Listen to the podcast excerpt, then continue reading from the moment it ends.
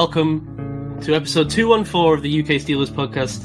You're joined as always by me, Simon Stanley. I'm joined here by my three co conspirators Mark Hanson, Gavin Marshall, Mike Farrell.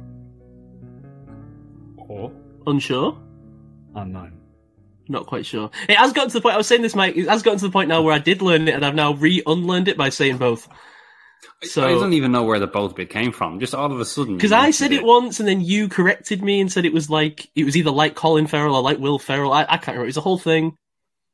Well, I, I have a guess. Will Ferrell is American. Colin Farrell is from Dublin, like Oh, myself. see, that's the way. To, see, why didn't you say that the first time? I would have remembered that way. have a have a guess. I didn't think I needed to go into the granular. I, I, I thought this was just a bit. I didn't realize it was genuine. Well, genuine. no. So it was. So it was genuine confusion. Then it was Mike correcting me, followed by me learning. Then it was confusion again because I kept saying both and I confused myself. Wait, you've got inside your own head with this, like Matt Yes. Canada and play calling. You're overthinking things. nicely, nicely That, tied together. that, that implies thinking. Well, nicely. thinking. Uh, I think panicking, think panic thinking. Anyway, sorry. We'll, we'll get to it. We'll get to it. Nicely brought back to topic. I understand.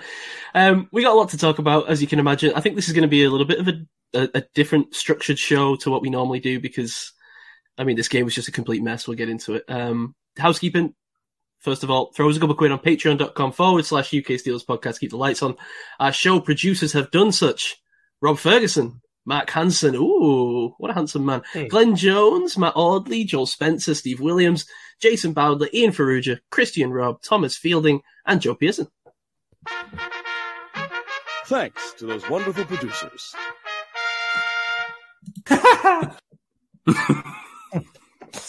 Is that me again? New Gav laugh just dropped. A new one. When was that from? I have to change my guillotine. Yeah. thing. That was from episode 208. Uh, uh, and immediately after that sound, Mike said, You got to cut that laugh. Okay, Sorry, guys. it's all right. Yeah, I don't know. I do just to compare with the strange sounds. original. Just to compare with the original. That's a bit like Mario. All right. Okay. Well, it's good we're in a jovial mood. I'm I'm in a good mood because uh, not only is uh, Jay upstairs already had his shower, but uh, they they had um, their their two year old daughter's birthday party about an hour ago as well. Oh, and there's only one thing worse than being at a two year old birthday party is being underneath one. If you can imagine that, jumping and the music and the nursery rhymes going on for hours, and the and the crying. So it's finished. So we're we're in good shape here. That's. I'm sure that's been the opinion of the underworld people we spoke about last week for generations. It's inadvertently the creepiest thing you've ever said, Gav. I Yeah, think. it is a little Uh, bit, yeah. yeah. Anyway, uh, I almost don't know where to start with this one. The Steelers, I guess we should start with what occurred. The Steelers lost. What did it end up being? 30 to 6 That's the to one. the, Yeah, to the yeah. Houston Texans. Oh no! Um, it was awful in almost all aspects to the point where, and I was saying this to you guys just before we started, you know, you know, like when the game's going on, I find it easier for me to like recall what happened if I take down like some basic notes uh, as the, the game is going on. And I've got this like list. It's just very simple bullet points of like things that occurred. You know what I mean? Like quick early drive for the Texans. The run, Steelers run D is poor. Texans settle for two field goals, go 30 nothing up. And I'm just going down like that. And then I get to the end. Uh, Texans score again. There's a fumble on the, and then it ends. I've clearly given up. I've moved on. I think that was sometime early in the fourth quarter.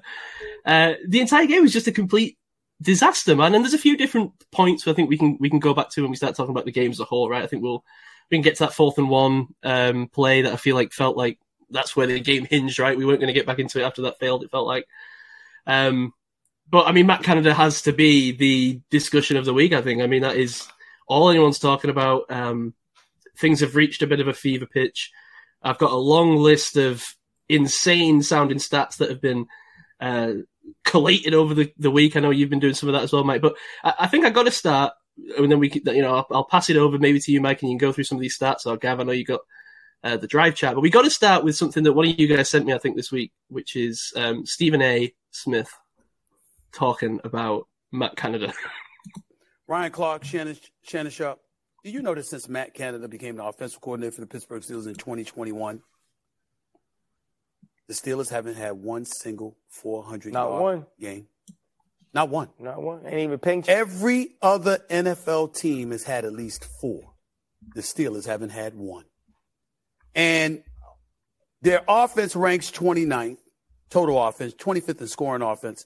Yesterday, they didn't even cross the 50 yard line.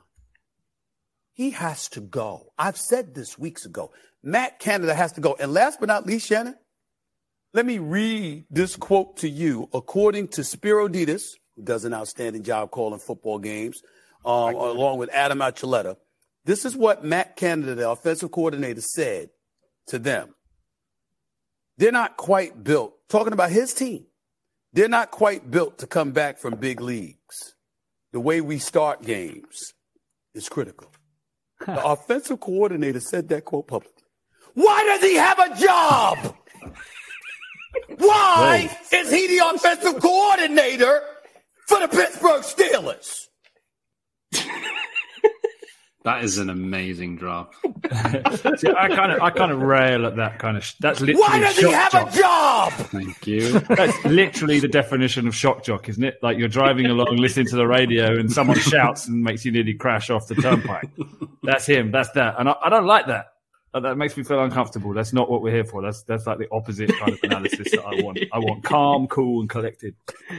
Of course you do, Gav, but the you know the villagers are angry. The pilgrims have risen up. Yeah, put out the, The pitchforks. Fitchbox, the Fitchbox are out. Yeah, you know the pitch box. the Fitchbox. Did it again. It's Coin cross part two.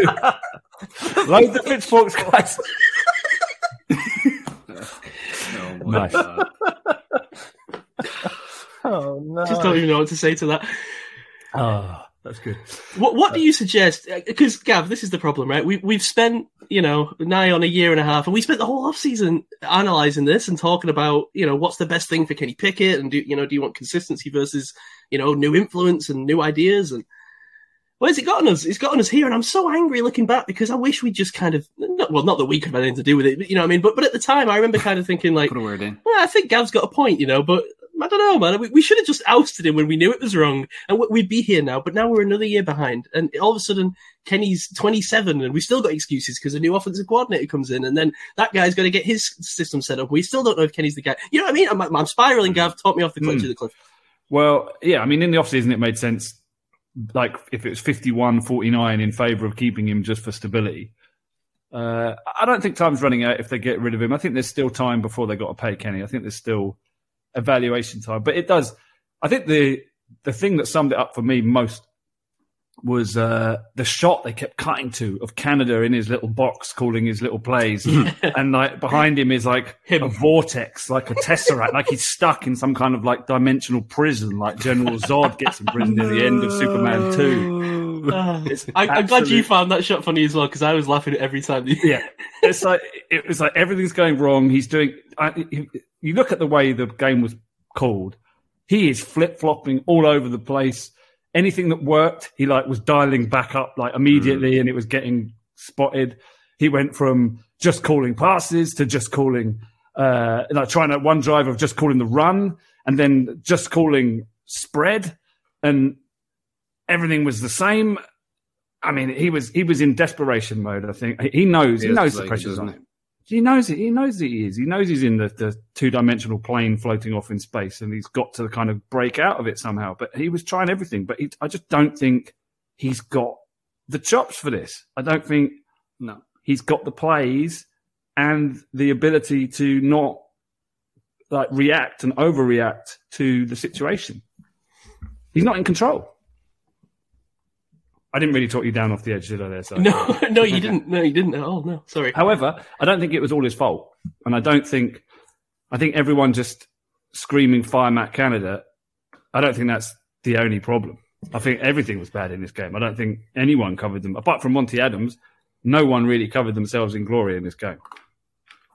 No, you're, you're right. It was it was a it's a mixture of of significant issues, but there's you know when you're scoring six points, there's one glaring, um, glaring ire that gets the that gets the first first arrow, um, and it's Canada for sure. What about Pickett? He, he doesn't come out with a squeaky clean, both metaphorically and literally. Um, and and and some blame has to be put on put on him. And it, it's such a difficult conversation to have, isn't it? Because at what point are we going to be able to see him in a conf- in, in a competent offense? Um, you know, he he is getting panicky when the pocket gets busy, not collapsing, but just busy. Um, but there's very little opportunities for him to make plays out of that. There were times So- where he was in a clean pocket. There were times when the pocket And- in on him. yeah, but no, but- there were but- times where he was rushing, bailing into Mhm. into pressure the wrong Totally way agree. against against the flow of the the rest of the offense, inexplicably. Mm, And that's totally, totally agree. He needs to learn that. You know, it, it was one of the things that Brady would get compl- would get praised about so much. Is just that little step, two steps this way, one step right, one step up. You know, just a little bit of movement like that, that ge- that allows you the space. He needs to learn that. Greg Cosell called it navigating the noise, mm. Perfect. navigating the Yeah. noise of the pocket. He doesn't do it. No, he doesn't. I think what scared me, and we talk about QB regression, right, when they come into tough situations, and what scared me is how much did we talk about Kenny Pickett? That the thing that he had was that calm, collected feeling. Where's that been? Mm. I mean, in this game, he looks panicky. He looks skittish in the pocket, as you say. He's, he's drifting. He's drifting right when the pocket's going left. He's running into sacks. I, I, I I think you're seeing. I don't know that it's only attributed to this, but I think you're seeing Kenny miss DJ. Um, Absolutely. I think it's because I mean the offense has come down to it's either a, a long shot, right, a goal ball to Calvin Austin, a kind of a deep, a, a deep kind of route to, to George Pickens to go go for a contested catch, big play, or it's a dump off to Jaylen Warren, right, or whoever who you know is Mm. stood on the line of scrimmage, and he hasn't got an O line that seems to be consistent in any way. He hasn't got a run game that's consistent. His receivers aren't open that he's got. I thought so- the run game was good this game. Well, the, that's the, yeah, that's the irony of it, right? I mean, this is the one game where he uh, Najee goes for over five yards of carry, right? which which is ironic. Yeah, I should have meant- said that when no one covered the, themselves in glory. This is one of Najee's best running rushing games. Yeah. Bizarrely. Um, I mean, you saw the angry runs with Najee again, uh, just breaking tackles. Um, he's right at the top. I, I can't remember what it was now. I saw a tweet about that this week saying that he's like right at the top of the NFL list of broken tackles. Yeah, And it's no five- surprise really because he gets tackled at the line. Yeah, but five point uh, five point one yards, right, on Mhm. average yeah, yeah. after In this game, I mean, yeah. that was great. But So- it, it, but we don't establish the run, do we? We we rely on big runs.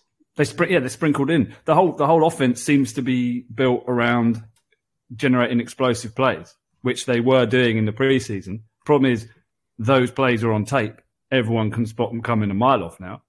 Like what Steven Nelson said about the, the Yeah. deep shot to Calvin Austin. He spotted it. They'd done that before. He knew it was coming. Knew to jump the route. Knew that Do he was going to curl his route into a post. Do you know roughly how many times we've called that play this season? Probably four or five. No, Alex Azar has clocked twelve. Twelve times. Yeah. And he Twelve sees times it. we've got twelve times Yeah. we've called that play. And it's not just it's not just uh, the play calling; it's the timing. The timing of the offense Mm. seems off. Yeah. It, it- so many things like the motion man arriving late that then delays the second man who's meant to Mhm. come across and pick up a block who's not there. So then the play doesn't work. The, the you know Washington ran into uh, Najee in one of his runs. I mean, he still managed to like he, he just ran over him like he was a defender and still managed to run 15 yards, but that timing was off. It just seems to be mistakes, basic preseason problems that I haven't been sort of mm-hmm. ironed out in training camp. Who, who's that on? Is that on Tomlin? Like not because it's what it's it's it's the OC's job to do the install, but who whose job is it to kind of go? This isn't working. We need to drill this more. What, what that's not working. Have you know the oversight. So I don't think Tomlin's blameless. No one seems to be talking about Tomlin. I think He- a lot of does- people. I don't think. He, yeah, I don't think he comes out with this clean at all. This is this is the first time I've kind of seen like there's a real discussion now. I think about Mike It's- Tomlin and But uh, the only discussion I'm seeing is that he's the one responsible for Matt Canada. Is are you seeing some other I, criticism? I, I am seeing other criticisms. I, I, I am seeing, yeah, Yeah. it's it's It- mainly from Pittsburgh people, but yeah, it's it's not ma- it's not massively from the wider media, but yeah, In, in particular, the, the comment he made after the game in the press conference by when someone said, "Is it going to be changes?" He said, "Heck yeah!" Yeah. And the only change they've implemented was what, wearing pads or something like that. yeah. Well, that that there's a. And I mean, yeah. if you go through the game, the tackling was poor. I mean, I can and it's list been poor here. for a while. I mean, but yeah, this game was been, there was yeah. a lot of shocking. Yeah. Like, there's been some good tackling in, in previous games. I thought the good tackling has outweighed the bad tackling. I thought in this game they were particularly poor. Armon Watts first quarter was terrible. Kazee, Golden. Gold, this is Golden's worst game by a country mile. Whiffed first play after the interception. Another in fourth quarter. Minkah had a big whiff. Neil whiffed. Neil again. Pat P. Wallace. Like just over and over again. Key moments. Big whiffs. It, it just felt like the energy was down on defense specifically. I mean, the offense feels more broken as a whole, like schematically, but the defense energy in this game did not feel there as it had done. Defense was so disappointing, and Yeah. I think yeah, for all the you know for all the finger pointing we're doing at Matt Canada, we need to be looking at Teryl Austin. as Agreed. well. Yeah, does that lead us nicely into the into what Rich brought up? Actually, Uh, Yeah, I think uh, so, With you saying that, um, Rich says, uh, "Hey guys, can't make it today. Please mention how Daryl Austin got his ass kicked by the Texans OC. Perfect game plan for an aggressive front seven with corners and safeties playing soft. They didn't hold us to zero sacks because of their old line. That's for sure. Very impressive game plan.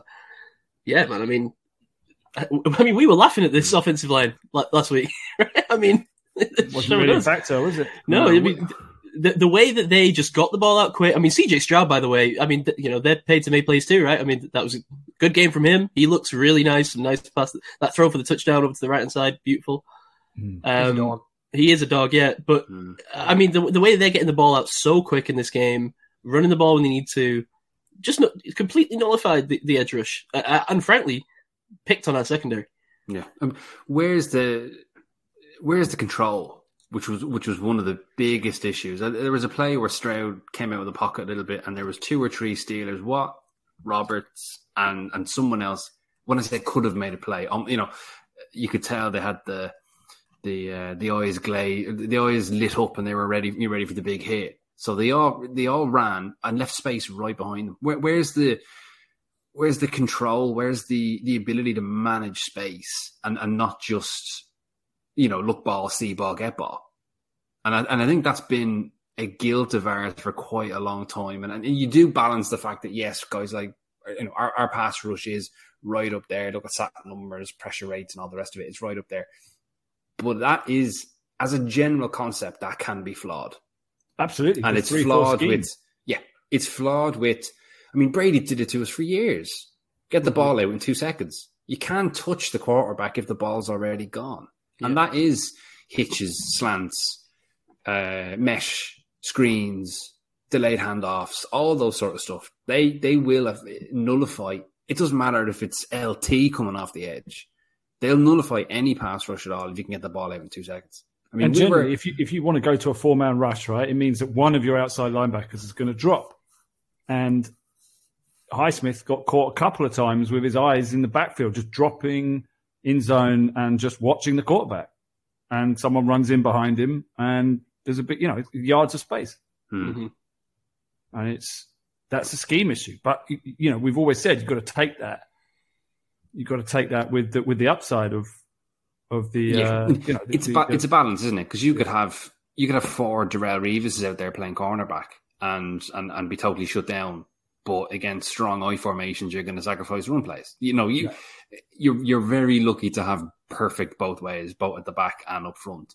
Um, I I just I I yeah, like Rich said, I they just outsmarted us. Sim- simply put, Yeah. They, I mean, w- w- we talked about it last week. I thought this was a vanilla defense that the Texans run, just Mm. vanilla, but play sound fundamental football. And it's a test for your offense to go up against it. That's what I said. And they failed the test, right? I mean, they, they couldn't, they couldn't move the ball on them. And, and what, why is it that Matt Canada gets blown off the run, calling the run so quickly? Mm. What is that? Yeah, it's well. Um, Mason Cole said it in the press co- in, uh, in an interview shortly after. He said it's you know if we run our first run play and it doesn't go for a significant amount of yards, it almost feels like we're scared to run the next one. They absolutely are. Yeah, and you saw if you guys get a chance to look back, the reaction Mason Cole made on that fourth down play, the one where Pickett got injured, and I know we'll talk about that specific play. He ripped his helmet off and started pointing at the bench. Mm. whomever he was pointing to, who knows? But that is, there are problems here, way above and beyond just what's on the field. I I mean, I, the- I, think there's issues behind the scenes. the, the, the, the fifth drive is that is crazy when you watch it. They went, they go right. So at one point, and after watching back the game, because you, you can't make these like assessments live, but watching back on about the second or third drive, I thought, hmm, when they go when they go spread, it seems to work. Like in, in this particular game, they should go a bit more spread. Matt Canada obviously saw that. Drive five, full spread for one, two, three, four, five, six, seven, eight plays Not only that, pass, pass, pass, pass, pass, pass, pass, pass, pass. Shotgun, shotgun, shotgun. It's all shotgun. It's all pass. It's all spread. Now some of it works, right? They get they get a couple of first downs. It's moving. It's it's the uh, is it the first field goal drive? I think. Yeah. Um, no, sorry, it wasn't actually. No, sorry. It must, I, I didn't record how that ended. I think it might have been uh, punt, but um, you can't do that. You, you cannot just repeat the same thing over and over again. They're just going to close down on your offense, and that's exactly what they did. And it ends up with none of the receivers being open. It's crazy. You've got to mix in some run. You've got to mix in some deception. Especially look, look at look at someone like San Francisco, and I don't want to, you know, they are they are elite. They are in a different stratosphere to where we are at the minute. One of the biggest positives that they are that they have, and someone mentioned it as well, because the used to do this back in Manning Day, is they would run from the same formation. Reggie Wayne one side, Marvin Harris on the other, Dallas Clark at tight end, Joseph Addai in the backfield. Same lineup, hmm. but it could be 40 different plays, but just from the same lineup. And as a as a D, you can look at that going, I have no idea what's coming here. Absolutely no idea. Run, pass, screen, play action, bootleg, whatever. No idea what's happening. And this this comment, this, Steve Nelson's comment about how we knew what was coming. That's not the first time, even this year, we've heard that. And that that noise was being made last season as well. I mean, that's embarrassing. Yeah, just lack of wrinkles. But it's not just that. It, there's there's so many problems. We've ta- I- I've broken record again, but the, the the wide receiver routes they all go to the same depth. If mm-hmm. you just have to mm-hmm. defend one area, three or four wide receivers with one underneath. It's like okay, they're they're going to go one yard, you know, or or they're going to go one yard short of the stick. Like on you need seventeen, you need eighteen yards, and you, Pickens goes Running seventeen. I mean, that's on 17, Pick- yeah. I was on Pickens that one, but you know, it's just remedial. They need a, like a passing concept guru to come in. If they don't fire Canada, they've got to get someone that takes over the the you know the passing concepts. I mean, the RPO in, in the second quarter. What the hell was going on there? Pickett keeps the ball, but the action of keeping the ball takes him away from the, the side of the field that the wide receivers are making their routes on. So he's running the opposite direction. So he's physically got to turn his body and throw across. I mean, he didn't throw it, but it's just not going to work. Like, wh- why are you designing that RPO? It's just failed. Hmm. One of, one of the biggest flaws, thinking back in the game, was on that on that fourth and one play. If you look at the routes run by the wide receivers, okay, so set the scene: fourth and one, fourth and one in a bit, whatever it is, third quarter. What are we? 16-6, 10 points down, and we run whatever play we choose to run. Right earlier in the game, we ran the exact same. Sorry, the receivers ran the exact same routes, the exact same play on second and eighteen. Why are we running the same play concept on second and 18 than you would do for fourth and one? That Well, doesn't is- make sense. This is what I was getting at when I said that Simon was uh, was in his own head about your name, because I think he was like, well, they're not going to expect this, right? A, they're probably expecting a run here, right? So if I show shotgun pass, they're expecting fake draw, right? And then so therefore we actually do pass. Aha, I'm a genius. Right? If I if I do our, our second and long play on fourth and one, there's no way they can stop that, right? Let's do it. I reckon that's what his chain of thought was. Because there's no logical reason why you would dial up that play. There's no reason. Then play action. Put your quarterback, you know, get your quarterback under center. Make them uh, play honest and look at a run up the middle. I, I don't have an issue with execution. If we do play action, uh, Pickett keeps it, throws it to whoever and an incomplete, fine. I think fourth call was the right play to go for it anyway. If it doesn't work, it doesn't work. Um, Roethlisberger on his podcast there, this, I was listening to it this morning. He mentioned sometimes we'll just go deep. I haven't got an issue with that because it's at least it's, it, it's an attempt. You are trying to disguise what you're doing with that, but you know, real hard play action, ISO, full back in, running back in, extra tight ends, whatever it might be. But there was none of that. There was no, there was no wrinkle. There was no misdirection. It was, oh, we're running a play as if it's second and 18 like we did earlier in the game. Yeah, it's the, they're, hoping for the, the horizontal out, the quick out, right? The the shot to the sideline. That's what they want, and they didn't get it. Well, you say about play action. That I, now I, I could be wrong here, but I only saw one play action play the whole game. which is shocking considering how Harris played, especially in the second half. It's crazy. I mean, almost all of the under centre plays were runs.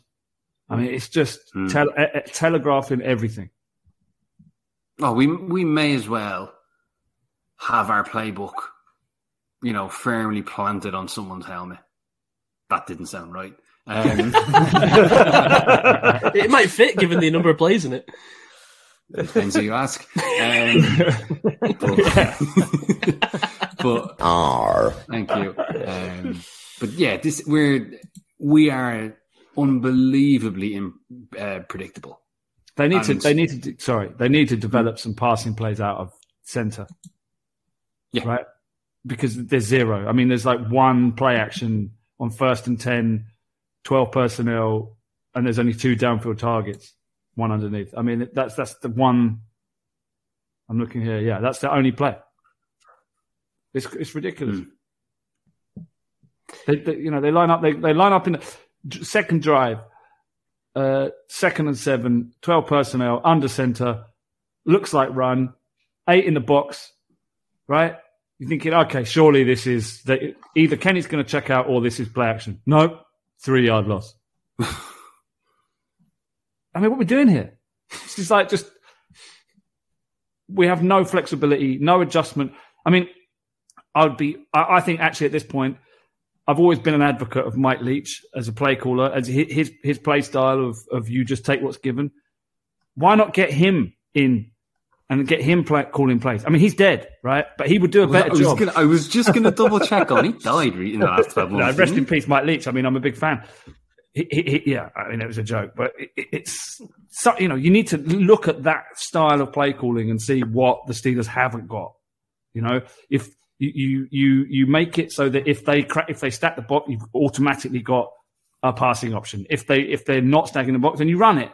You know, you mm. just react to what you're shown. There's none of that in this offense. he? No. And this this is this is high school. This is you know middle school college. Like this is this is ridiculous. Why is it? Why are we in the pros where in an eight eight, eight man box out of the gun we think a delayed running back handoff is is the play, and then shocked when it's second and fourteen, Right. and then shocked when it's third and nine. Well, that, that, that leads me to another offensive coordinator that they could pull in, pull back, Todd Haley, who was offensive coordinator for the River, Riverview High School 2020 and 2021. I mean, what a fall from grace. I mean, he got poached from them by the Memphis Showboats. He's there now. Let's poach him. I mean, he, you know, a high school guy, a guy that's in high school could do better. In send, let's send, let's do a hmm. swap. Send Matt Canada to high school football. Go and learn your craft. What I, what I don't what I don't understand with Canada is we took him from from his time at Maryland. Maryland finished five and seven his last year there. What was it out of that offense that went? Yeah, he's our man. Was it was it Tomlin hanging out in the bar after games with his son? Got on with Matt Canada. Thought this is a guy I can trust. Oh, yeah, this this this will be funny. Watch this. and, and, we're, and we're and we're still. I'm trying so hard not to swear. I'm so sorry. Um, really am. What what what is the problem? Yeah, We're not we're not built Um, to come back from big leads, Mike. Oh my god, saying that to the media as well. Are you are you joking? With a straight with a straight, do you know what? I heard them say that in the broad in the broadcast. you know when you go, huh? Little double And take. I and I, I, I couldn't I can't rewind that back. Okay, I'll just wait. I'll just wait to see what happens when Twitter explodes. And what are you doing, man? It- it's because this is it, right? I mean, it's not just the ineptitude; it's the. It, it does come down to a bit of the, the personality of it, right? As well. I mean, I think people are starting to get rubbed the wrong way by the blase attitude in interviews, the the stupid stuff that he comes out with. Mike Tomlin seeming to defend. I mean, he's got to do it, right? That's his job. But that's why things start to go up the ladder, and then now I'm seeing, you know, a lot of uh, arguments. It's like, well, you know, Tomlin doesn't. Uh, where's Tomlin's Tomlin's uh, coaching tree, right? You know, no, he doesn't inspire success. He has no coaching tree. Is the problem there? I've seen tweets this week blaming the Rooneys. Everyone is blaming Hmm. everything down from Yeah. the structure of you know Steelers steadiness, you know, uh, lacking innovation to Matt Canada to Tomlin to I don't Oh, know, this- God knows who. This, Everyone's this is blame. full Hank Scorpio with the flamethrower gif. Yeah. Like this is, Yeah. you know, this is this is burn everything. And I, I do genuinely think Tomlin has questions. I mean, I yeah. Well, I- I Tomlin's men- I got to be in damage li- limitation. If he knows hmm. the Fitchporks are being lit for him, then he needs to make, take action, right? He should take action. But the problem is, he's conservative. The Rooney's are hmm. conservative, and Matt Canada is conservative. They need a I think- shake up here, I think. No, I, I, I think you know a head coach is you, you know you can have a variety of head coaches, and we've all heard interviews and press conferences from Mike Tomlin, and you would, in cases, run through a brick wall for that man. And you would, you would. His ability to motivate and his man management is. are incredible. Yeah, um, you know, are absolutely incredible. You know, he, is he the most technically gifted? I, I don't believe so. So okay, we we need coordinators there to pick up that weight. Tomlin doesn't need to be involved in the play calling side of things. His sole responsibility is leading from the front and leading from the top. But we don't put the pieces around in terms of coordinators. But you know what? Rich said this probably two years ago now, I think, where he said, "Well, when was the last time a Steelers coordinator was was was poached or another team wanted him for for a head coaching job or anything like that?" Because I haven't got a clue. Bruce Apart from- Yeah, apart from uh, the the uh, linebackers coach last year, whose name uh, Brian Flores. Apart from Brian Flores, Flores. Yeah, was- which which was a weird hire, right? That was Yeah, strange. yeah. We, we were very, very lucky to very lucky to get him, and, and given everything that was going on with you know lawsuits and all the rest of it. Um, yeah, Bruce Arians probably, Mm. and one that I can think of. Like, where where's the the the next step? Where's the development? It's you know let, let's just keep things stable. You know, This we is the thing. I mean, you, you think back to the the uh, coordinators that Tomlin's had. Haley was was a good. I, you know, he had problems. He was like like fighting in bars and other stuff, and was a bit of a diddler, but it could could could call a game plan. Arians obviously offensive mastermind. Whisenhunt went went went on to be a good, you know, a head coach. All right, had problems, but was a great play caller. What what what's happened? Why have we had Fichtner and Canada? Is it like Tomlin's ego that he sort of wants to be the main man? I mean, why have we why have we had these rope a dope coordinators? It, it is strange for such a great coach like Tomlin to have not had. The, the, the coaching hires do seem strange, right? Historically. They're not. I, I- I guess we've always kind of said they come from the inside, right? But, I mean, who's deciding who's on the inside? Mhm. I mean, let's, Tomlin. hit some, let- yeah, let's hit some stats. I mean, you, I, I, did you see the third down conversion percentage? Steelers are bottom in the league, ten percent. Oh, dear. Mhm. Uh, Pittsburgh are thirtieth in rush yards, thirtieth in rush attempts, thirtieth in rush TDs, twelfth in pass attempts, but twenty fourth in pass completions. we haven't scored a rushing TD yet this season. 32nd in red zone attempts, 31st in red zone touchdowns, 31st in first downs, 26th in third down completion percentage, 29th in turnovers, as in they're giving a lot away, 27th in plays run, 27th in yards. I mean, look at the way the drive went. Interception, punt, punt, punt, punt, field goal, field goal, downs, punt, end. Hmm. How'd you like this? This is a good one. Steelers have put together 48 drives this season. 46% ended in three plays or less. 50% ended in a punt. 67% ended in a punt, turnover, or turnover on downs. 67%, so let's say that again. Two thirds of offensive drives ended in a punt, a turnover, or a turnover on downs. we do nothing. just just going back to the coaching, I, I, I wanted to sort of look at the, the last couple of years now hmm. and, and not just focus on, on 2023. And I suppose, unfortunately, this is a reflection on, on Tomlin. All right, I'll, I'll question a question to the room. Since 2019, can you name the Steelers' offensive Pro Bowlers? Now, I appreciate Pro Bowl is a popularity contest and all the rest of it, but can you name them since 2019? Was AB still. many. No. No. Uh, Mm. Uh, is there any? I don't know if Ben would have Did- snuck in. did- was was that's fine. Pouncey still around for one Yeah. season? Pouncey's one. Okay. Pouncey. Uh, He was stood how, beside how, him. how many Oh, is there? De Two? Castro? Oh, Dave DeCastro. I'll give you a hint. There's two more.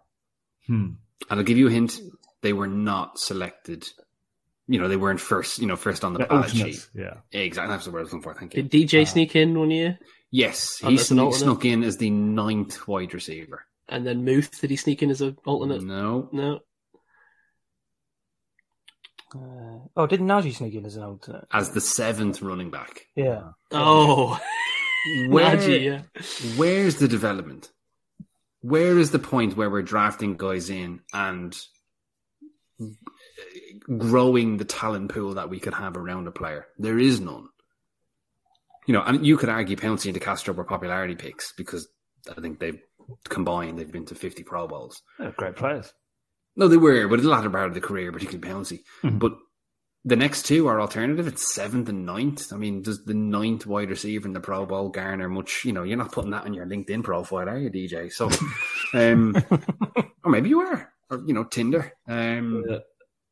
you know, where's the development? Where's their coaching staff bringing rookies in and and watching them flourish into leading, you know, leading players? You know, the only, and I specifically chose offense appreciate that because you look at guys like TJ and, and Alex Highsmith in particular. But there isn't this crop of, you know, Mink. It was it was it was a trade. We haven't brought we haven't developed the crop of players really anywhere. Boz, and would develop a develop a kicker. I don't know, but there there isn't growth in player development, and that that's reflecting coaching. Yeah, you could often just see change now with uh, Omar Khan in that it, this is a new era. Off the field, I totally agree. I mean, you've seen the work that he's done in drafts, trades, picks, all the rest of it, free agency. I, I totally get that. And that is going to take a couple of years to feed in. But we're we're just not seeing it on the field. It makes you realize how much Ben was doing when you think about the the uh, continual, you know, the so-called, you know, we've forgotten about it now, but the so-called continual production line of receivers that the Steelers Mhm. seem to always be talking about. That seems to have dried up. No one's no one's talking about that anymore. And, and was that actually just Ben bringing the best out of out of his players around him? You know, The joy we- of having when- a franchise QB. Yeah. Oh, yeah. That's the thing. Yeah. And appreciate, Having we, yeah, we, as four fans, um, appreciate Gav. You've probably followed them a little bit, a little bit more, but you know, we have been very blessed in, in availing of a number of years in which, in which we did have a Hall of Fame quarterback. And maybe we are just falling into the medium, which is every other franchise in the league or nearly every other franchise in the league that is just bum average. Um, but we are way below that. They don't, act like, they don't act like an average franchise because if, if this was an average franchise, everyone would have been fired. That's And the rightfully point. so as well. Yeah. Rightfully so. it- it's about finding a balance. You know, you don't want to be a team that overreacts. You don't want to be the Browns. You don't want to be the Jets. You don't want to be a team that is just constantly searching for the next thing, the next shiny QB or head coach that's going to solve everything. I understand that, but th- there has to be a balance, right? I mean, how long can we sit on our hands here? And, and I mean, you know, people are. Uh, pe- uh, listen, everybody wrote in about this. People are livid today. I feel, I feel like I need to read just to just to vent some of these people's thoughts. I don't even know where to start. Okay, Thomas. Thomas wrote in. Our friend Thomas Fielding wrote in. Is the offense salvageable? Yes. But we need to play to the individual strengths and not to the shit we have been playing. Connor Heyward is a reliable baller. We haven't done shit with him. What's the point of bringing Robinson on board and not using him enough? The passing offense is literally a dump off or a long shut downfield, yeah. Um, on defense, we need to use Benton and Porter more. F being a rookie is an excuse. I'm surprised they haven't brought Gentry back, as that would be a predictable move for the after Moose injury. Yeah, we haven't. We uh, I think we escalated uh, thingy off the practice squad, right? What's his Rodney? Williams. Rodney Williams, yeah. yeah. Excited for that, I've got to say. Um, Same. Yeah. it's sad to say. it's sad, but we love saying the Browns will always be the Browns in recent years. But can we now say the Steelers will always be the Steelers? Which, Oh, in no. the language of That youngsters nowadays, we are so mid. He called Oh, us yeah. mid. That's Oh true. no. The, off- the, the offense is mid. And mid would be mid would be good. Mid would be positive, yeah. Yeah. I. Love mid. Um, I thought our friend Steve Williams summed it up ni- quite nicely, Auckland. Um, as has been said, you can take a loss with begrudgingly good grace, but what we witnessed on Sunday was an abject ineptitude of monstrous proportions. Or you could tell he's a teacher. I'm sh- you can tell he's a teacher. I'm, sh- I'm sure you guys will pick over the bones far more eloquently than I can. I think you might be the most eloquent amongst That them. yeah, Definitely. more eloquent than any of us, Yeah. stumbling Um, over our bogus stats. Calling them mid. But I already feel that this is a pivotal moment in the season. I mean, that's true. Um, just one other point. Uh, first, I saw the word on Chris Mueller's tweet. Do you think the Steelers' fetish for stability is at the cost of innovation? Are we now done with, but we've always done it this way? I mean, that's that's the crux of it. I think is what Steve's hit on there. Is are we done with we always do it this way? We we need to adapt with the times. I mean, this comes back to the you know the argument we had a few weeks ago, Gav, about the the way that the Rams and the Bucks won Super Bowls. Mm. You know, um, the NFL has changed vastly, and, and things cannot necessarily be done the way they, they have always been done. If if there's no innovation on display in your offense at the way that it was last year, you got to move on, man. You, you've got to make the decision quickly in this league. Well, do it one way or the other. The problem is, you, you, they brought in a supposedly, uh, all all right, he's a conservative play caller, but he's got a dynamic, you know, a, a, a gadget-based offense in in Canada. But it's you know, if if Tomlin wants to play defense and run the ball, there's half of that sentence that's not happening. So there are odds already. So either you get a dynamic play caller and you play into that strength, or you get a play caller that does actually run the damn ball. And they're doing neither. They're in that, some weird quasi land where the, the the the ethos of the team doesn't match to what they're doing. They're in a real mess. They're in a real hmm. mess. Yeah. Yeah. Hmm. Going back to Canada's comment about, you know, we're not built for for Yeah. playing for playing catch up and, and, and we rely on, on starts. Um one of the many many stats I've come armed with today. we have scored 12 first quarter touchdowns since 2021. I'm surprised it's that high, to be honest. Yeah. Yeah. Uh, 20, 2021, four of 34. 2022, six of 29. And 2023, two of six. And this is a team that can't come back from Hmm. uh, Big big, leads. leads taking over them. And in support of that, the Steelers, since he took over, are the second worst team in the NFL in yards in the first quarter, the second worst team in the NFL in points in the first quarter. Um, it's Hmm. it's the, the Steelers are one and fifteen if the opponent scores more That's than twenty two points. Twenty two points. That happens. Every team scores twenty two points in every Hmm. game. Hmm. so what, what would you do about it? I, I, I tell you what I do. I, I, I actually would go to a full spread offense, Mhm. and I, I, I think I think Kenny operates in that In, better. interestingly, I did think that how how often are we in three uh, three wide receivers, one tight end, one back, even on third and nine, third and ten? Wh- Where 11 is the personnel. spread? Where, where Not often, probably. Where is four receivers, one tight end? Where is five wide receivers? Not Where often. is sidecar four? I get Moot is a talent, totally. I'm, I'm not knocking that, but I mean, has the fourth wide, whoever who's fourth wide receiver in the depth chart? Is he even seeing? Is he even getting the helmet? like hon- honestly, that's. I, I don't have an issue when we when we do go five man, you know, five men on the line, but it's it's always a tight end. There's a running back in there to protect as well.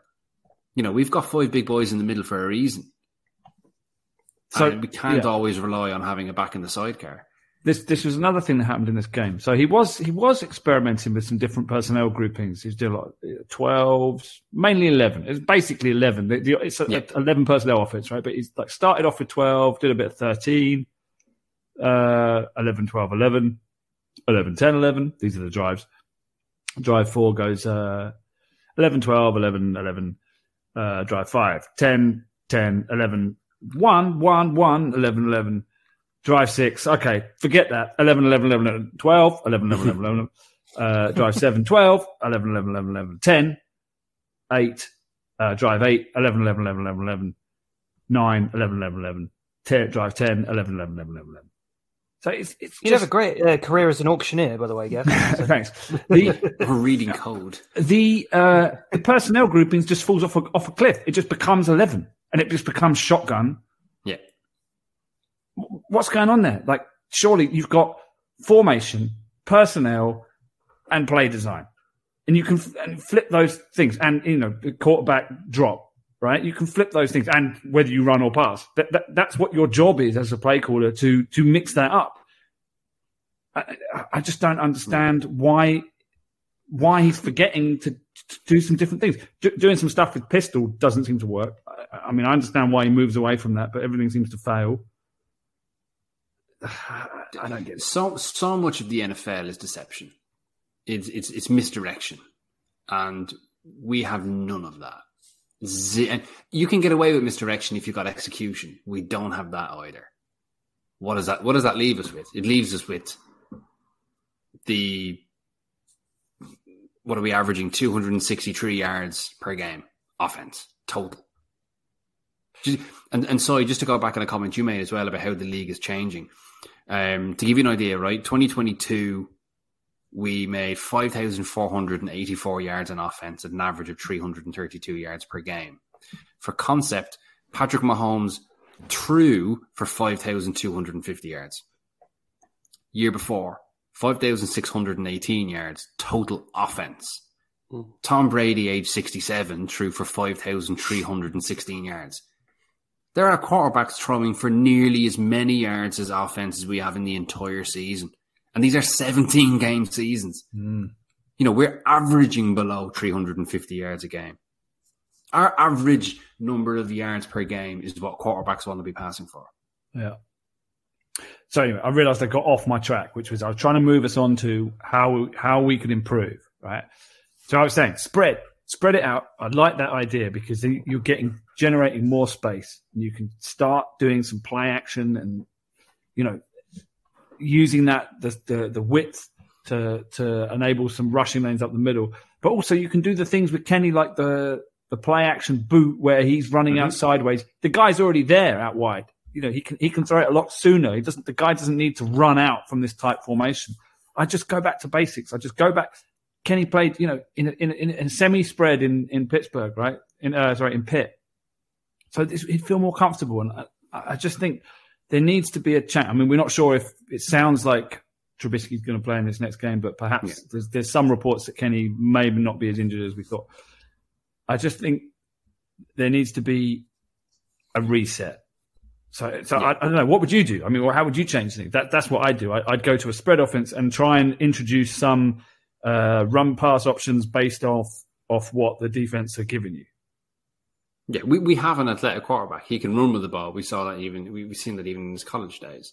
I totally agree with you. Play action, bootlegs, just ways of creating space. Cle- clearly, Pickett does not have hundred percent confidence uh, playing between the tackles.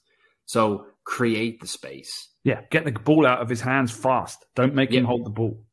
Yeah, get him moving. Get him, and he is v- more than competent passing the ball on the move. That And, is- and he's good at throwing it long. Like he can throw out to the way out beyond the numbers, no problem. Mhm. I mean, that's not an issue. So I don't, I don't see what the problem is here. It seems obvious, at Yeah. least not not not to make it a good offense, but to make it a functional offense. To give it to give it a foundation. You play out of spread, and you you you, be, you become multiple from that. Say, okay, we're playing we're playing a spread team here. How are we gonna how are we gonna defend it? Because they can do so many things from that formation. That's what I do. I'd move away from this just rope a dope, like predictable. I try and hide what I'm doing in one formation rather than. I mean, I guess that's what he's doing with the 11 personnel, but it's not working. No, I, we, we've got very how how they can't see that is probably the biggest concern because we're not seeing we're not seeing variety, we're not seeing change. We are seeing it didn't work this week. I tell you what, though, it'll work next week. You know that that touchdown to Calvin Austin the week before last against the Raiders, is a perfect example. Like I said, we ran that play a dozen times already this year, and we ran it. I'm gonna say three times on Sunday. So And one of them was a pick. yeah, exactly, exactly. you know, but we've gone. It worked once. It'll definitely work again. Yeah, try that in week sixteen when defensive coordinators have forgotten that we've got that in our mm. locker. But it, it goes it goes goes deeper than that. I mean, I don't know if you watched the Kozora video. I did. It was good. He he he- he picked up on a uh, a run play where they're doing a wham block on the uh, Yeah. on one defensive tackle. They ran it three times on the same guy, and then that guy on the third time spotted it was coming, reacted, and and uh, totally stopped his rush and adjusted and uh, blocked Washington, shed the block, and, and tackled the Najee. Then turned to the sideline, Steelers sideline, and wagged his finger like, "You fooled me twice. You're not going to fool me the third time." I mean, what the hell are they thinking? As Kozora said, run it to a different side, run it to a different defender, but to run it to the same guy like three times in the same game, of course he's going to recognize it. Yeah, these are professionals too. Like you said earlier, sorry, they get paid as well. I, I, I'm just so I'm being quiet because I'm just so dis. I, I'm just disappointed. I think we'd all convinced ourselves this off season, right, that that things were going to be better this year. Maybe the preseason was what played the most into that. I think you know all the the excitement of the off season, the moves we made, right. I think we conveniently taught ourselves to forget about Matt Canada and believe that things were going to change. Mm. But I, I was in agreement with you, Gav. I, I was on. I was in that camp of consistency. Let's not try and have you know three coordinators in his rookie deal, and, and then we don't get to find out who he is, Mm. or you know who he truly is. I was in the same camp as you. I, I, I can't now, but, and I don't know what the solution is. The camp's on fire. The, the issue I have is that we, we don't see what goes on in the building, right? We, we see the plays, we see the, the, the shortcomings that Matt Canada has as a play caller, but only the people in the building that interact with him every day should be able to know if he has the chops and the ability to turn that around. And to me, he doesn't. It strikes to me that what he, he doesn't. He just simply does not have. And listen, it's it's crazy for me to say this, right? Because this guy's probably forgotten more about offensive scheme than I, you know, than I'll ever know. Debatable. but in, in reality, uh, on the realm, on, on you know the stage of NFL offensive coordinators, he looks out of his depth, hmm and I don't understand how that's going. to And it's just so frustrating because after five years, you know, of, of questionable offense, um, you know, through the end of the Ben era and now this, and and it, the frustration is that we built this up. And now we've just got another year. Now it feels like in week four. And don't be wrong, there'll be ups to this season, right? We'll have shows where we'll come on and things will all seem rosy again, and the offense has gone off for 450 yards. There's been a few big plays. It'll That happen. won't. That won't happen. Maybe not. But maybe that specific thing won't happen. But there'll be. we'll win some games, right? We'll finish nine and seven or whatever. We'll, we'll end up somewhere there and about. But uh, you know, it, but it won't Mm. change. Is the problem? No. It, it won't change what's the fundamental truth, and that's that we cannot compete with the big boys the way that we're currently constructed. And just to mention that that 400 yarder, uh, yeah, game we had eight of those in 2018, and we've had two since. I mean, that's it. That's all you need to know. All you need to know. And we can go swings and roundabouts. We can go round and round and round this roundabout as many times as we want. Mm-hmm. It's got to change, right? I mean, we, we can't sit here and just have the same conversations over and over again. Who would you bring in? I will. S- Go I on, was- Mark. I was Mark, go on, Mark. I was saying I um I was bemoaning the fact at the very start of the season uh, that we had such an early bye week, and now I'm kind of thinking, thank God we've got this bye week coming up next week. No, it's so soon. I I think you know the way these first few games have gone, we already need it. We already need to just have this week where we can just you know we limp through this Ravens game, and then we're just like right, we've we've got this week now let's just crack down on everything that we can.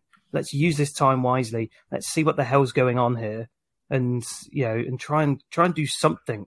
Try and get something different together for all this. You know, I, I'm under no illusion that it's going to be Canada to the end of the season. It, it, it's uh, it, well, no, it is, it's going to be Canada until the end of the season, is what I'm trying to say. But you know, in this week, let's let's have a look at this. You know, let's get past this next game and just be like, right, what can we do different?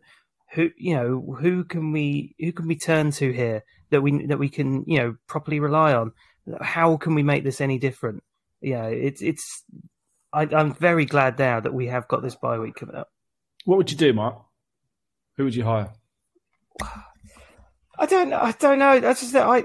I. I don't have the answers. I don't think. Like, well, Well, I I've, have got. I've got some names. Sorry to put you on the spot. Uh, yeah, yeah. There's, there's one obvious one. Byron Leftwich, former player, offensive coordinator. He's, I don't think he's got a job, is he? Unless he's like some some college or something I don't know of. I mean, he, that would be an obvious one because the Steelers like to sort of you know have their own people. What about? Or, or here's another name.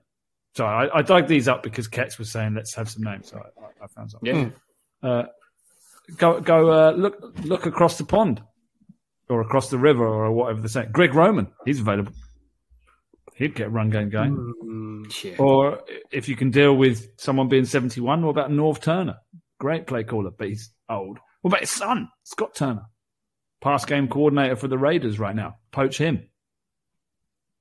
But um, I don't know. They're not going to do it, are they? Not. At, at some point, they have to. I mean, I feel like the team's going to rip itself apart. Hmm. And like like I mentioned It's- earlier about Dan Cole, there's there's there are issues here. Yeah, this is what I mean. Teams that play like this and have such a disparity in two sides of the ball as well. I mean, they, they don't they don't last long. What about bringing Ben, Big Big Ben Roethlisberger back as some kind of quarterback guru? who said that today? Yeah, well, he's not doing anything. I mean, he's doing a podcast. A few people. thinking- Yeah. I mean, Kenny, when when he's not in competition for Kenny's job, surely he could help Kenny. But maybe not. Maybe he's just a you know. So he's like uh, the, the the best players don't make the best coaches scenario. That's possible. I didn't was hate um, Ketz's yeah. suggestion of uh, Mark Whipple. I thought that was That was a common maybe name. a maybe a shout. Yeah. a common name amongst the listeners. Yeah, Ian, you I think you were saying uh, Mike that it's Aaron Rodgers said on Yeah. Pat McAfee, Pat uh, that Ben would be a good OC. Um, other names that Ian Ferrugia has thrown out: uh, Joe Brady. I'd be very minded. interested at that one from his days at LSU. Now I know it didn't work out in Carolina, but that would intrigue me a lot. Uh, he said Antwaan Randle El Curveball. That is a curveball. That's a curvy as the ball he threw threw in the Super Bowl. Well Literally, played, Gav. Well played. literally anyone but Matt kind of Matt Whipple. Yeah, not Ben Roethlisberger. He says maybe Matt Nagy is a push. Oh, it, it- not Ben Roth- Roethlisberger as an OC. That's ridiculous. But uh, you know, some kind of quarterbacks coach, quality control, Sure. something. There's, there's there's room. We can make room. we can make.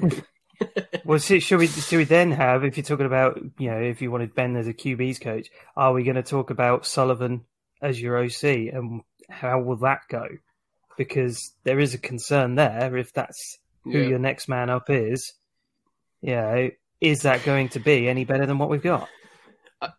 Unknown. I, I don't know that we're going to Hmm. see a major change. Y- y- Say they get to the bye week and, and we fire Matt Canada and, and you know Sullivan's promoted or whatever. I don't see think. Well, even if we bring someone in, I, I don't think you see a major change. I don't think you got time to do it. Right? Even in, even in a bye week, you can't. I don't think that playbook's going to change Yeah, a whole lot. just- No, but it's just yeah, depends who's behind it. But but Yeah. I, I feel like that's almost not what I mean. Of course, that's important. But but what you need is somebody who can come in, you know, m- maybe play around, sprinkle a few things into existing concepts. But That's exactly it. Scott Turner, passing game coordinator for the Raiders. He's the guy. Bring him in and, and pass him a note across the desk and say, you will be OC next year, secretly, you know, and just develop Matt. Then why not just get rid of Matt Canada? Let's just you know just be doing. Yeah, this my point because the the problem. verbiage and everything cares? else. The fact Who that he's cares? there- Probably, probably the players care. You know, you don't want to be learning junk. I don't. Th- I don't think the players are big Matt Canada fans personally. Yeah, but they, they're also not big fans of learning a whole new playbook mid. They're not going to have to learn a whole new play. That's what I'm saying. You get rid of Matt Canada. It, it's it's as much a uh, a public profile thing as it is a logistical change. You know, for this season. Uh, I, dis- I, t- I disagree a little bit. Like you, you've been working for two and a half years on your play calls. You know how complicated those things are. sure. If you bring in a new guy, that's going to cause chaos and confusion unless they're using the same play calls. So then, therefore, you're using the same playbook. So therefore, you might as well keep the guy that invented the playbook. no, because he's not calling the plays. Yeah, exactly. So how you get much? Can, someone, how different much- play caller. how much worse can it get? I, I hate for that to be. You know, Yeah, but you have to. You, can't keep a guy and then you know strip him of his play calling duties without firing him very easily. I'm So not saying to- not to. I'm saying to fire. Yeah, okay. Well, if, if, if you fire him, then you have to keep the playbook. So then you might as well keep the guy that invented the playbook. And that's why I'm saying they need a pass game coordinator or someone to come in who's really calling plays.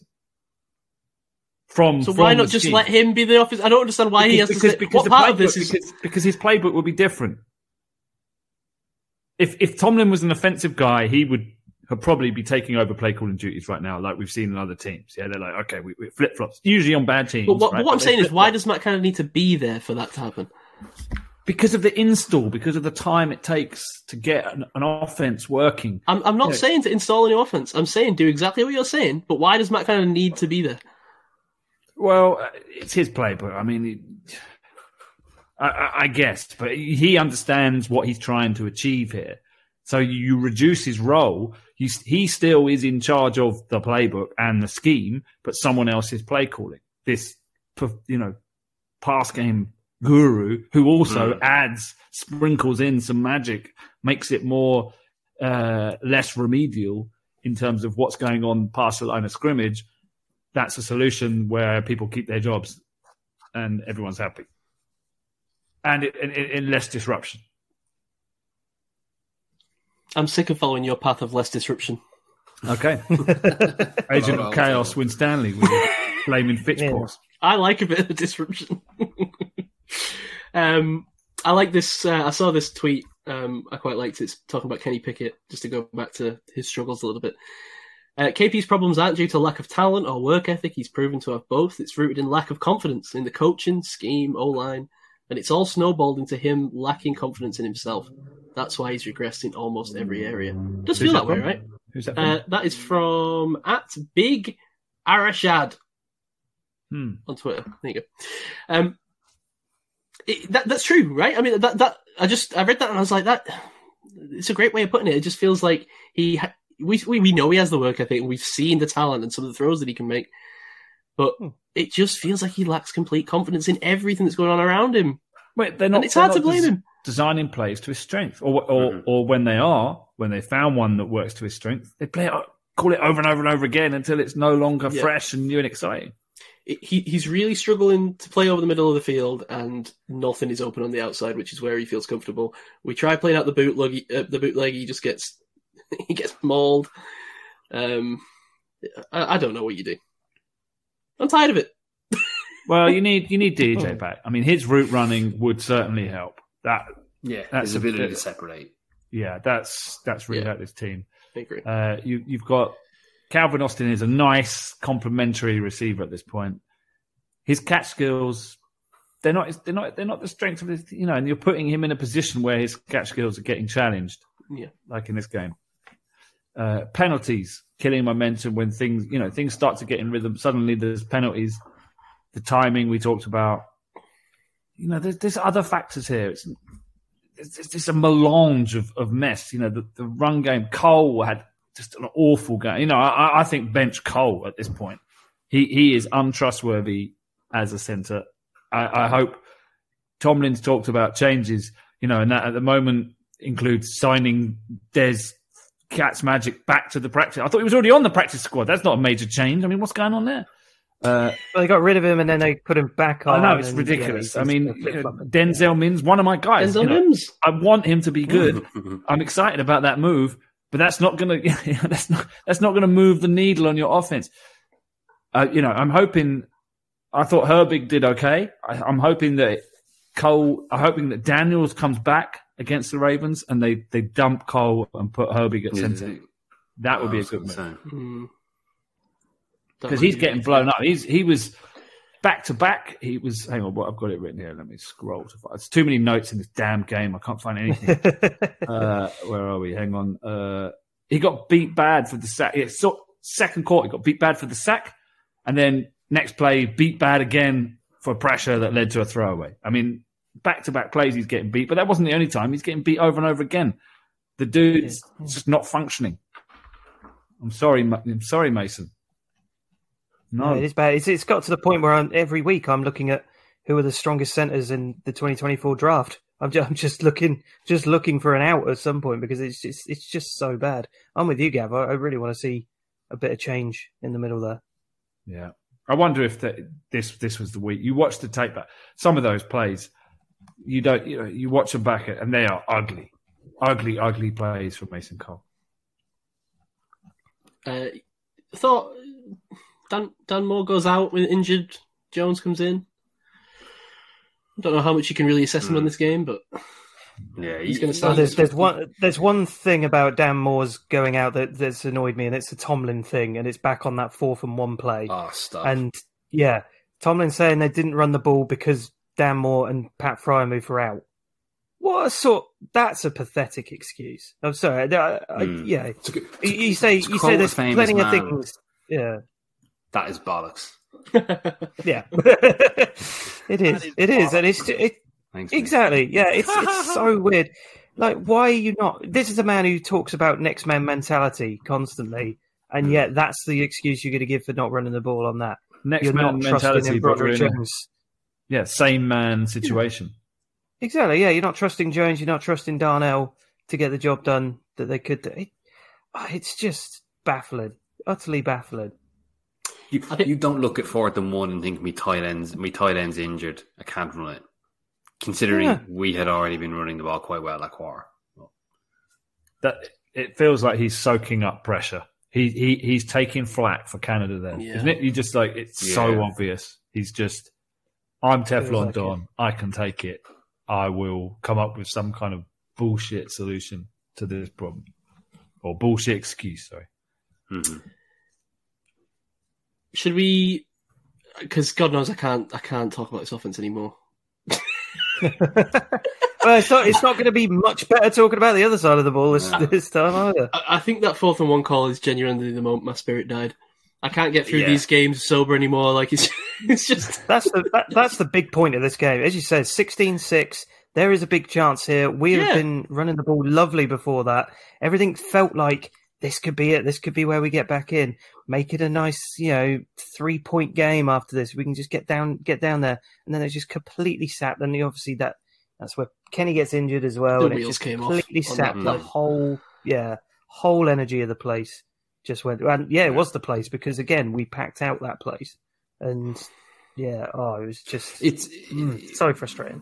So you mentioned earlier that people have had pops at the owners. It's interesting when the season ends and the owner, you know, that they comes in and makes a comment about, you know, we need to be doing more of this. And usually the response is, we need to run the ball a bit better and play Yeah. Steelers football, which, by the way, as a concept, is, is bollocks. Um, but we, you know, we've we've put a first round pick and put a lot of bodies in to have a rookie quarterback.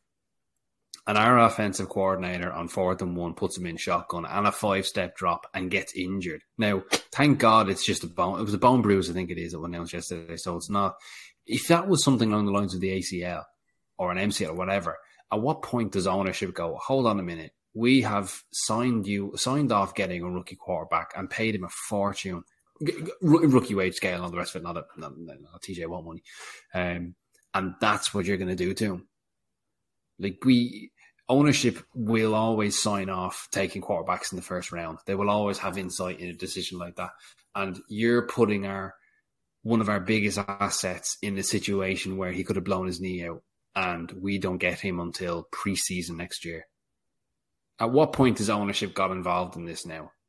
Because they should have done. Someone should have been saying, "Hold on a minute, we've we've got this, as I say, prize asset, and you're putting him in a situation to succeed or fail is another matter.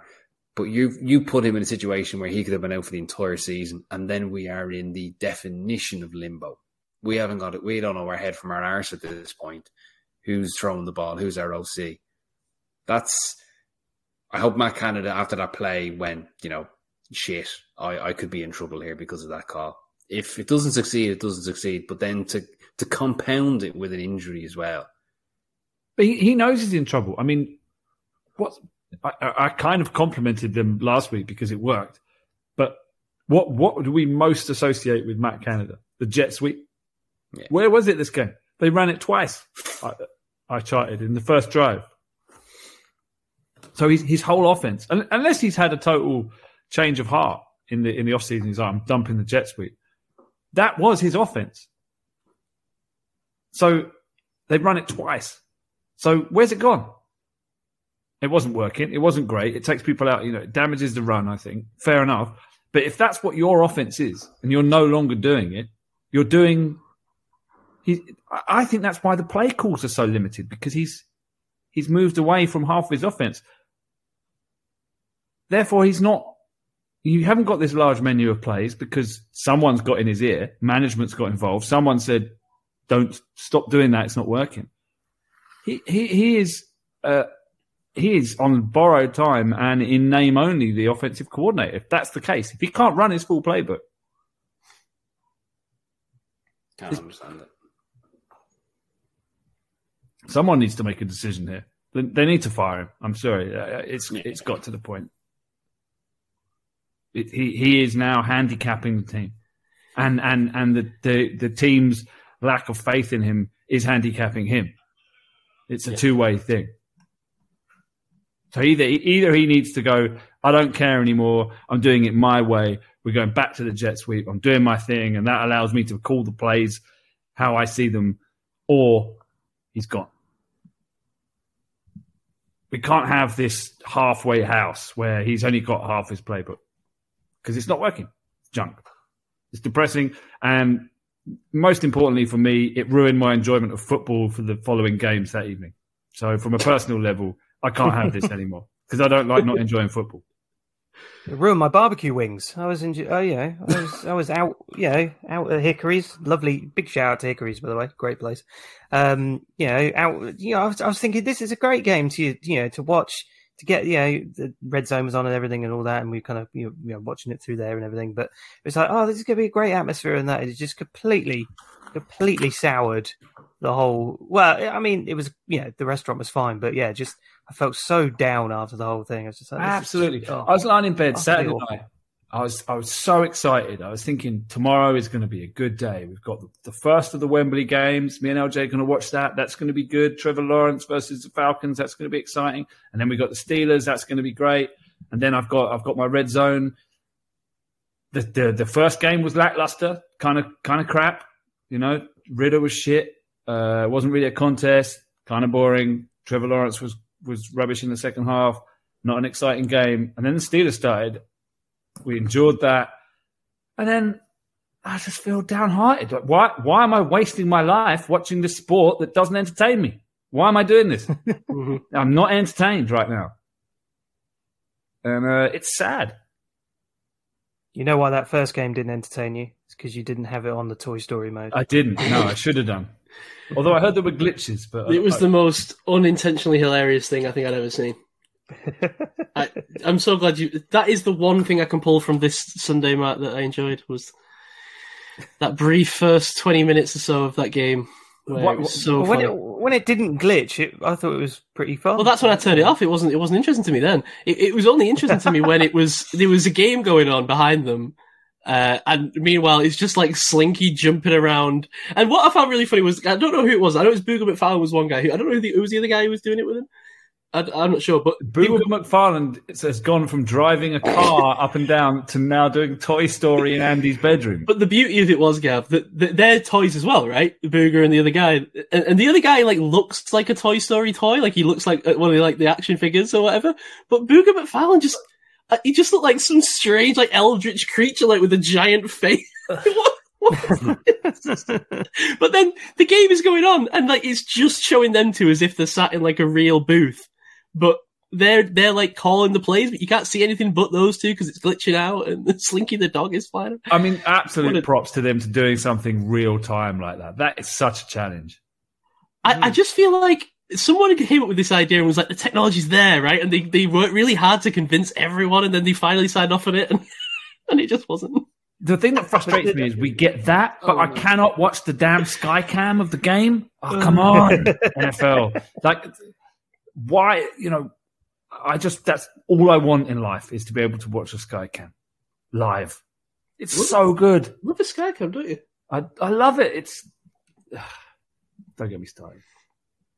I, already, I got myself started. It, it, it, I actually feel sad when I think back to that Steelers Titans game where we got it once. Like, give it to me once. Why? You know it's there, but they're withholding it. Yeah. Tease. Um, I, I'm about done with this game. I, I mean, the defense was a mess. I don't know what they, they nullified the edge rushers. There was there was nothing that linebackers I thought were, were trash. Um, I Uh, they weren't all trash. I thought. Um, oh, who do you think was great? Landon Roberts. Well, good for you. Uh, well, no, Listen, well, Rob Roberts had an up and down 50-50 game. It was it was some good work against the run, nice in the goal line. Don't forget they they they had a nice a nice uh, goal line stand, third and one, fourth and one, second quarter. They had some nice plays. Um, I When- think they, Where does this up- defense win? I, I- Nico, I- Nico Collins goes off for yeah, 168 yeah, yeah. I, yards. think, I, I was going to say sorry. I think they set up to stop the run, and they kind of did. they did stop the run though. to a degree they did but yeah it was a bad game no one played well the the tackling was poor the effort was poor everyone that had a good play had a bad play it was just one of those games the pass rush was nullified they, they weren't getting home um, yeah it was just it just everyone had plus and minus points but that's going to happen occasionally you're, you're, ne- you're not going to dominate throughout a season on defense this is a good defense but occasionally you're going to come up against someone that's going to out scheme you and that's what happened But Like, like so I said earlier, if we concede 22 points or more, we lose. Yeah. And the, the two are intrinsically linked. You know, if our offense is going three and out, three and out, three and out, our boys are gassed, and Mm-hmm. I, I, I don't blame them. Um, just uh, one of the, the other other sort of stats, and again, it's one of those which is linked between the connection between O, o and D and their performance uh, is is looking at points differentials and and you know are we sco- scoring more than we're conceding over a season? Last three seasons, including the current one, we're at minus thirty eight. Last season minus thirty eight, and twenty twenty one minus fifty five. And th- this ties in with a lot of results, which again, Kozora mentioned this week about we are getting blown out of games a lot more frequently than we have done in previous years. To give you an idea, the last three seasons where we had a minus points differential before 2021 was 2019 with minus 14, 2003 minus 27, and 1999 minus 3. We have listeners who weren't born in 1999. And that's j- just a, a, a clear link where there's a detachment between the two. We can't, we have got an elite defense, we've got some elite players, but we can't rely on them every single time, especially in an NFL which is getting so aggressive on offense. It's not possible. We, we are playing like it's 1977 again. And if it's okay, if we stop the run, if we run well, we will win a game. Rubbish. It doesn't happen anymore. What What's a more embarrassing defensive performance? Week one against 49ers or this week? Well, considering Cole This Holcomb week. got pancaked by John Metchie this week, I would probably say it's probably this week. like what? What? Holcomb Hmm. was having a bad day, man. I mean, when you've got and you know we haven't even mentioned the fact that Kendrick Green, uh, pretty much had him like, like beat to rights most of the day. Like, yeah, Ke- Kendrick Green had a surprisingly good game for the Texans, and I don't like He- saying that. He did get all. blown up by Landon Roberts at one point. It, Um, it did one, yeah, I- yeah. Wa- it wasn't perfect for him, I must yeah. admit, I was I as much grief as we've given him in the past. I did feel awful for him when he saw the injury because he his instant reaction. Oh yes, he did get injured. Yeah, I'm in, yeah, His instant reaction was, "I'm in trouble here," yeah. and you saw players put their hands, to, you know, put their hands to the helmet, and yeah, that's. I mean, he's done for the year now. I think, isn't he? Um, Oh, is it? could- oh, I, yeah, that. Yeah. I, I think, Oof. but you could tell instantly something wasn't right. I felt really bad for him. Um, but we, yeah, we, I think, I think this defeat is a lot more embarrassing because you expect it out of San Francisco. They, they can walk their way around anyone, and they are, they are built that way. McCaffrey's, you know, he's, he's playing like, um, one of the greatest running backs in the last thirty years you know, Barry Sanders esque in terms of his elusiveness and just doesn't matter how you give him the ball, just give him the ball. It's fine. Brock Purdy had one incomplete pass last week, by the way. 20 or 21. Jeez. But you know, you expect it out of San, San Fran. We were against a rookie quarterback with my milkman playing left tackle. Yeah, and uh, Nico Collins, who uh, up to this point has been uh, slightly above average, had the game of his life against the Steelers. hmm Yeah. Absolutely went off. Yeah. But th- this is the problem. We we think you know you look at that and you think oh Houston are actually not too bad at all. And you know you watch now as the Falcons will probably just go and uh, you know do whatever to them this week, and it's just like oh okay maybe they weren't actually that great, and it's just we're terrible. I you know it's I yeah Stroud is great. Don't get me wrong, but how good is this Texans team really? I don't know if it, that that's the sad thing. You know you can't really measure this performance their performance for the season up against this game because we're really not that good. And that that's that's a horrible thing to say, but Mm. yeah, it's, it's just the facts. And there's there's no uh, when when Kenny goes out, it doesn't feel you know it's it's it's a minor point, but you know you kind of want to feel like oh let's let's put someone in. There's no one to put in. There's Mitch to put in. That we know we know what Mitch is. You know if Mitch starts this this week, there's a chance he might win. A chance he might look okay, but there's no you know Ke- Kenny is the development, and if he's not developing, there's no one behind him. You know there's not even a Josh Dobbs or or you know because we know what Mason is. He, he's fine, but he's a fine third stringer. You know, they they wasted draft pick on Chris Oladokun. There's, there's no one in garbage time. There's no one you think, oh, let's throw him in. Let's have some hope. There's no. I mean, I guess the backup plan is draft another quarterback if they're terrible because they have a, t- a high draft pick. But there's no upside. There's no, you know, my my kung fu teacher always used to say, "Every silver lining has a cloud." Right? Uh, there's no silver lining here. Was your kung fu teacher Sai by any chance? Yeah. Butchering, butcher, butchering that analogy. No, that was deliberate. It was. It was. Uh, yeah. His his other favourite saying was, "They're all c words," which is true in this case. I, where do we go from here, boys? Uh, somewhere else. Greek, Greece. Tell us about your Greek holiday, Mark. yeah, please. do. I mean, it, it, it was very enjoyable. Thank you very much. Yeah. Until you Um, watch this game.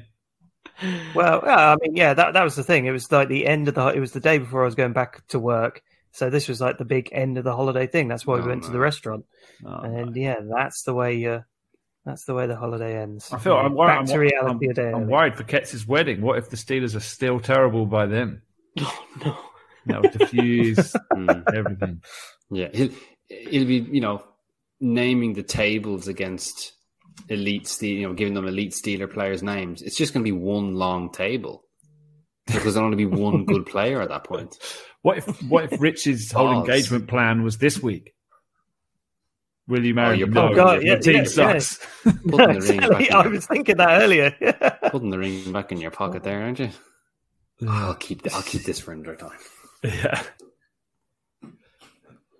Uh, okay. Christ On to, on to, on to Pastors News. Should we talk about the Ravens game? Should we have some hope? oh God! I mean, yeah, fine. I was, yeah, whatever. I, I was going to oh, talk. sorry, Do so you know- defeated. I- oh, bless I- that that was me the way I was like, yeah, you skipped ahead a bit. I was going to talk about other games, then I was like, I don't care enough. sure, I didn't have the will to fight it. Well, no, because we're still talking about the Steelers, and then we can move on to other games. How about No, I I don't want you want to do it. Let's just talk about the Ravens game. Yeah. Talk about something. What's the weather like where you guys are? I did ask. I did ask on Patreon. I was like, um, you know, give me other things to talk about. But all I wanted to talk about was football. Why is it football Ugh. podcast? On a football podcast. Stupid, Madness. stupid Steelers. Look, when um people people may listen to this podcast for uh sort of sadomasochistic enjoyment, Mm. and I think we've delivered for the first. How long will we going here? Hour and a half. Yeah, I don't know how, how it's even been this long. I came in like confused and dazed and not really knowing what we're going to talk about. Mm. Like Actually, sorry, there was one, um, play calling. Go on. There was one thing that you sort of mentioned in the chat earlier. I think might actually be an interesting thing to quite quickly do before we look onto this Ravens team. I think I think it was you who suggested it. How many teams in the NFL right Hmm. now would you rather not be part of the fan base of than the Steelers? Is it a Uh, count on one hand's list? Well, I, I have put together a list of teams because it feels to me this year. I don't know if you guys are sensing this that there's just a lot of teams that just seem like non-starters, especially offensively, right? Like just teams that just seem like for one. yeah, right. Like teams just can't seem to get out of single digits and just are, are just totally lost at sea. It seems to be a lot of mediocre play this season. I've found. I don't think there's been amazing football all And round. then there's the Dolphins. And then, well, even they, I mean, you know, then they get blown away by the by Buffalo True. last week. So And then there's Buffalo. yeah, and then there's Buffalo, yeah, who were apparently washed after week one. So yeah, and then there's San Francisco. That's what you need to look Yeah. at. Yeah. Mm. But yeah, in terms of worse than us, like in terms of who we, yeah, the Bengals. I mean, my God, what is happening there? Like, that's all over the place. at the Well, I mean, yeah, that's the one thing to remember. The Steelers are still two and two. There's there's a, there's a, a way Yeah. back here. That is factually correct. Yeah. the, the list the list I've got here. Tell me what you think of all these. So, Bengals, yeah, I agree. I mean, that just seems. I don't. I mean, this is you know this is the Super Bowl window, right? And it's always open when Joe Burrow's there. Well, not with a sixty three point one passer rating. Um, the Kenny Giants. Pickett- wait, Kenny Pickett was finding out. It's here, my notes, which are way too long. Hang on. This damn drive chart took up everything. Uh, 59. Yay! So same level. Joe Burrow, Kenny Pickett. It's good stuff. Um, Giants. I feel like that's an easy one. They seem like they're up shit's creek without a paddle. They're spending 300 million on a quarterback who's a dud. Uh, it looks like a, a re-entering a mess after one year hiatus of being slightly less than a mess. I, I think they're a consistent mess for quite a while. Since since uh, as soon as Brady left the Patriots, they've they've died too. It's like it's like they needed their their you know Brady was Superman, Giants were the kryptonite. Without without Superman, kryptonite has no relevance. Does that make sense? Mm, Yeah. I'm not Uh, sure about that. The Yeah, half-hearted at best. Yeah. the Jets. I mean, that feels obvious. Yeah, Bears. Bears, yeah, definitely. Bears is, Bears is the big obvious. Bears yeah, is the I don't worst think one, I anyone's think. A moment of it hope. worse than the Bears. Um, Broncos. mm-hmm. Yeah, I mean, even though they, I mean, that was a ridiculous game, but um, yeah, no, the, I still wouldn't want to be a Broncos fan right now. Then for me, it starts getting close. So I've got down teams like uh, the Panthers. Got hope of a first round pick, but not quite going very well right now. Teams a bit No. I, uh, I, yeah, it still seems very messy there. I mean, I was massively high on Bryce Young, but I'm starting to worry a little bit for him. Uh, yeah, sorry, go. Uh, didn't the didn't the Panthers mention that? Oh, they're actively uh, trying to bring in a wide receiver one.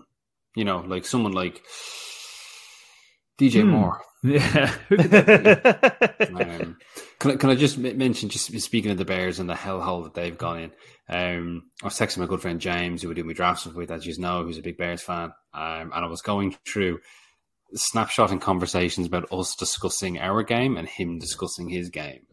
Uh, so I'm just going to mention just just a couple of nuggets about how this conversation went.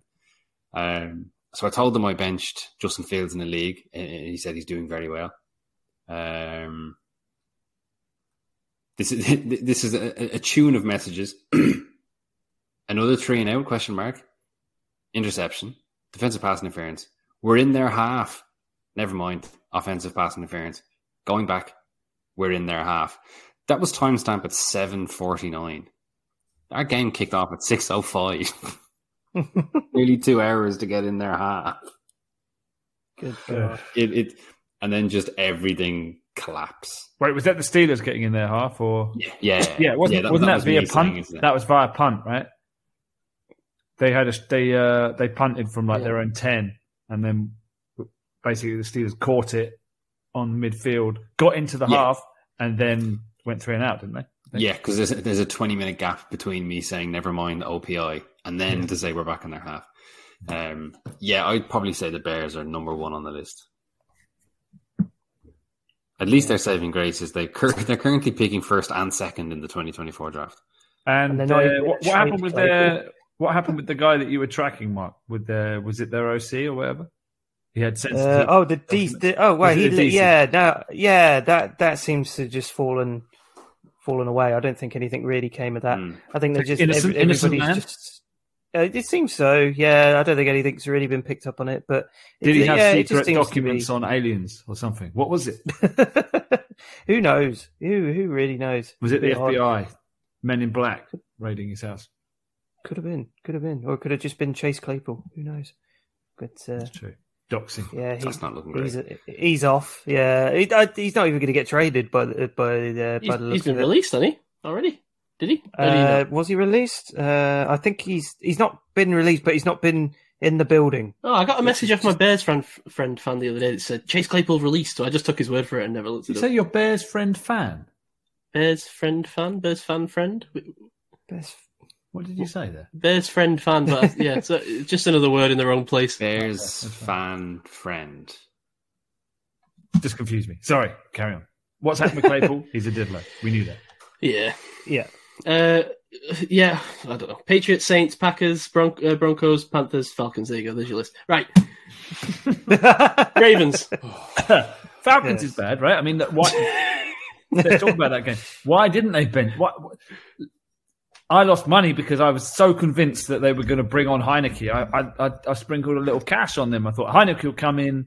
This is perfect Heinicke situation here. Away, uh, Jaguars' offense is, is faltering. Bring in Heinicke, win me some money. Did they do it? No, they kept that Didlow out there. The guy can't play. Sir. Ridder, get rid of him. Weren't you like a big Ridder guy? I. No, I definitely, absolutely was not. I was out on Ridder. You were a big Fields guy. I remember that. No, I wasn't. Yes, you were. No, I was not. You were a big one of those guys. one of those guys was your guy. No, neither of Trey, those. were Trey, I thought Trey Lance was your Trey guy. Trey Lance was your guy. Yeah, Trey Lance was my guy. Lance Ridder, uh, Ridder, I thought just had no chance. I thought Fields had a chance, but I thought he was a little bit too inaccurate. Despite Oh, Fields was my saying- guy. Yeah, Fields was your guy. Yeah. I'd probably say I was in Camp Ridder, but not not pounding the table too hard. I think Yeah. we should go back. being and in look at some of anyone's camp. We should yeah, chart being in these. anyone's camp in that draft was not good. Other than maybe Trevor Lawrence's, but that's it. Yeah. Just just speaking about that game, actually, if you hear the stories about obviously the Giants are staying in London for the week because they're playing Buffalo this week. Yeah. I my my Uh, mind has wandered to them a couple of times this week. Like, wonder what they're doing right now. but they the Bi- the Bills um, booked the hotel for that for their game that the Jags were in for the Falcons game. So the Jags have had to move out of their hotel to a different hotel because the Bills had already booked it. Who with the Jags logistically didn't book that venue for two weeks? Was this not planned? I feel like I, I don't know. You would think Canada is their accommodation. I remember when um, a few years ago, uh, a friend of a friend used to work the bar at Spearmint Rhino, and he said, without fail, every like uh, autumn, the American football teams would come in, like the whole team. And so there, would be like ninety people, ninety massive humans would come into Spearmint Rhino. They can't be doing that every night. I mean, what, what are they doing on Wednesday night when they've done that? For you know, there's only so many thongs you can watch bouncing up and down. Like, what are they doing? Are they going to art galleries, museums? Are they doing a nice walk Getting- along the Thames? Getting Chipotle on Baker Street. I've been there. I mean, I'd, I'd like to know because they're, they're not exactly incognito, are they? Anyway, side point. I guess. I guess. so. and, what's it like if you you know you grow up in like I don't know Idaho or something, and suddenly you're traveling the world, or not the world, you're traveling the US, and then and then suddenly you're like plonked into London, rainy London, when they're like, who's this like weird Sunak guy talking about railways and stuff? I don't know. Do they watch the news? I'll, I'll, I'll tell you a great story just very quickly. My brother-in-law um, had never been to Ireland, and the first time a a gang of us all went over, um, when he landed, I met the rest of my family over there. He looked at my sister and said, "They all sound like you," as if it was a surprise. wow.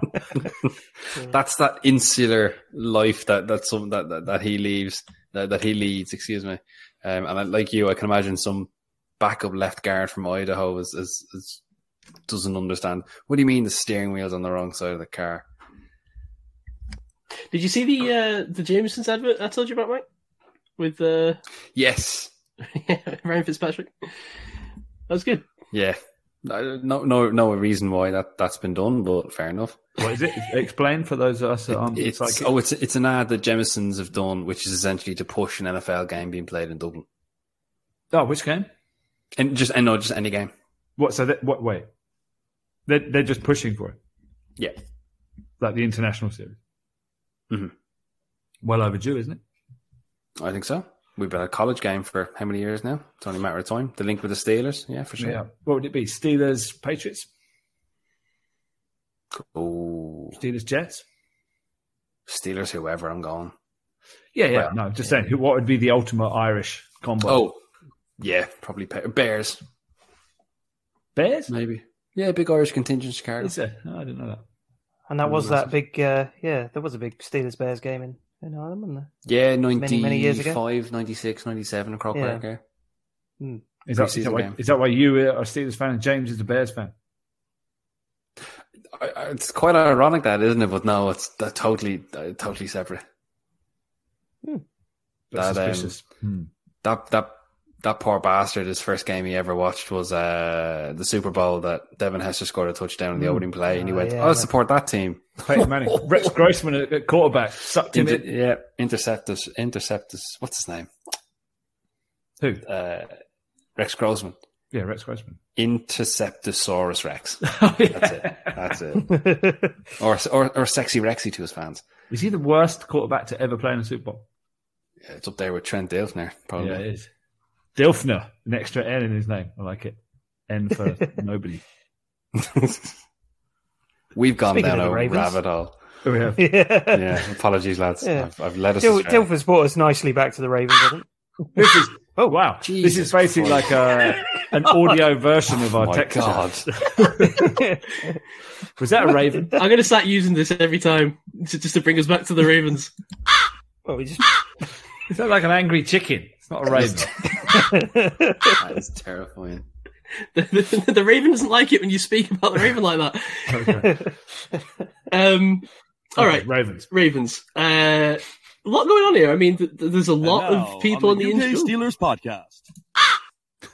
A lot of uh, a lot of names on the injury report. Um, don't know if the Ravens injury report's out, but I saw the Odell Beckham's practicing, Bateman's practicing, uh, their left tackle Ronnie Stanley's practicing, Marlon Humphrey's practicing. So they're all good signs for the Ravens. On the Steelers side of things, um, Harvin still isn't practicing. Presley Harvin might see. Uh, Ooh, ooh, ooh, ooh. I meant to ask you, what do we think about Brad Wing's performance? yeah, it was fine. I thought it was pretty good. I mean, he was he was fucking busy. Uh, 40 47 yard average, one inside the 20. It was totally fine. No issue at all. The third punt was great, man. That was awesome. All right, it was great. Went, went inside the 13. Ah, come on, you, ca- you can't entice me, entice me in like Mark- a temptress Mark, with your, you- your Mark, punt, you and then I try and, and try and engage you with the punt talk, and then you go, no. Unexcited. Mark, you mentioned there were some positives from the game. yes. Did you was was the was the boat ride long to your lonely island, to which you were on your own? About Mr. Keanu Benton. Oh, I, it still feels weird hearing uh, cut, uh, clips cut, talking. Some back people to have me, played uh, my, my own arse voice. trumpet, so to speak. You've made it, Mark. Oh, I sound dead posh in that one. Um. No, there, I, there were positives. You know, yeah, you didn't even let Gav talk about Monty Adams, but uh, yeah, it was. Next, There, there were a couple of positives, but anyway, we, there were going to be more positives in this game coming up against, against that I think, I think that's, goddamn uh, bird. We'll have an ultimatum on that drop. That's it. my god. the, the, the, the Raven will remain until the Ravens game is spoke about. It's not a raven. The chicken. what chickens have you heard? This is, this is how you can tell he lives inside the M25. He's never seen a patch of grass in his life that wasn't Regent He's, Park. uh, he's In- never seen a My, my brother-in-law operates Burford Browns. See, you don't even know what that is because they sell their eggs in weight trays. Oh god, that's giving me that's giving me flashbacks to that horrible uh, when I went to see the Falcons at Wem at uh, Tottenham, and every time they got a first down, and they got a lot of them because they played Zach Wilson's Jets, and you just hear it's another Falcons. Ah! every single time, and it was just so infuriating. oh dear. Um. Okay. Where was I up to? Raven. Yes, Presley the Harvin, Ravens. yeah. I got through, I got to the first guy in the injury report for the Steelers. Jeez, Louise. Uh, Kenny Pickett says he'll play in this game. He's limited. Uh, Do we, Patrick- do we want him to? Would it be better if he uh, did? he- he's going to be able to play. It looks like so. He's going to play. I'm not going Well, to. ac- according to the, I, according I to get the you. Two days ago, I was like, yeah, maybe just let him rest till the bye week. But Yeah. According to the official injury report, he is limited. They have actually spelt limited wrong twice on the injury report. He is actually, yeah, he is limited in practice. Limped. Limped. He Oh, was a bit limped. Yeah. Did you uh, notice that he, Keanu Benton has leapfrogged uh, Isaiah Loudermilk on the depth chart? yeah, I he, did. I, he I gone. Did, I did notice that. We're excited. Yeah, Loudermilk's what? He took 13 snaps Yes. in a game against. Yeah, and that's wasn't with that- Yeah. that's with Leal going out. Mm. Yeah, that's that's not good for Loudermilk. Uh, Leal also didn't practice concussion. See see how he does. Freiermuth is week to week, so he's probably going to lose this one. Uh, James Daniels still not practicing. Chuck's not practicing. Seumalo not practicing. Not injury related, so he should be fine. Dan Moore not practicing. He's going to be out. Uh, Cole Holcomb limited. Patrick Peterson uh, non injury related. Okay, so we're going to be missing potentially two pieces of the O line. So we're going to have Jones step in for Moore again. Obviously, maybe that ends up being permanent. We'll see. Uh, James Daniels probably Herbig if he's not good to go, will remain in that spot.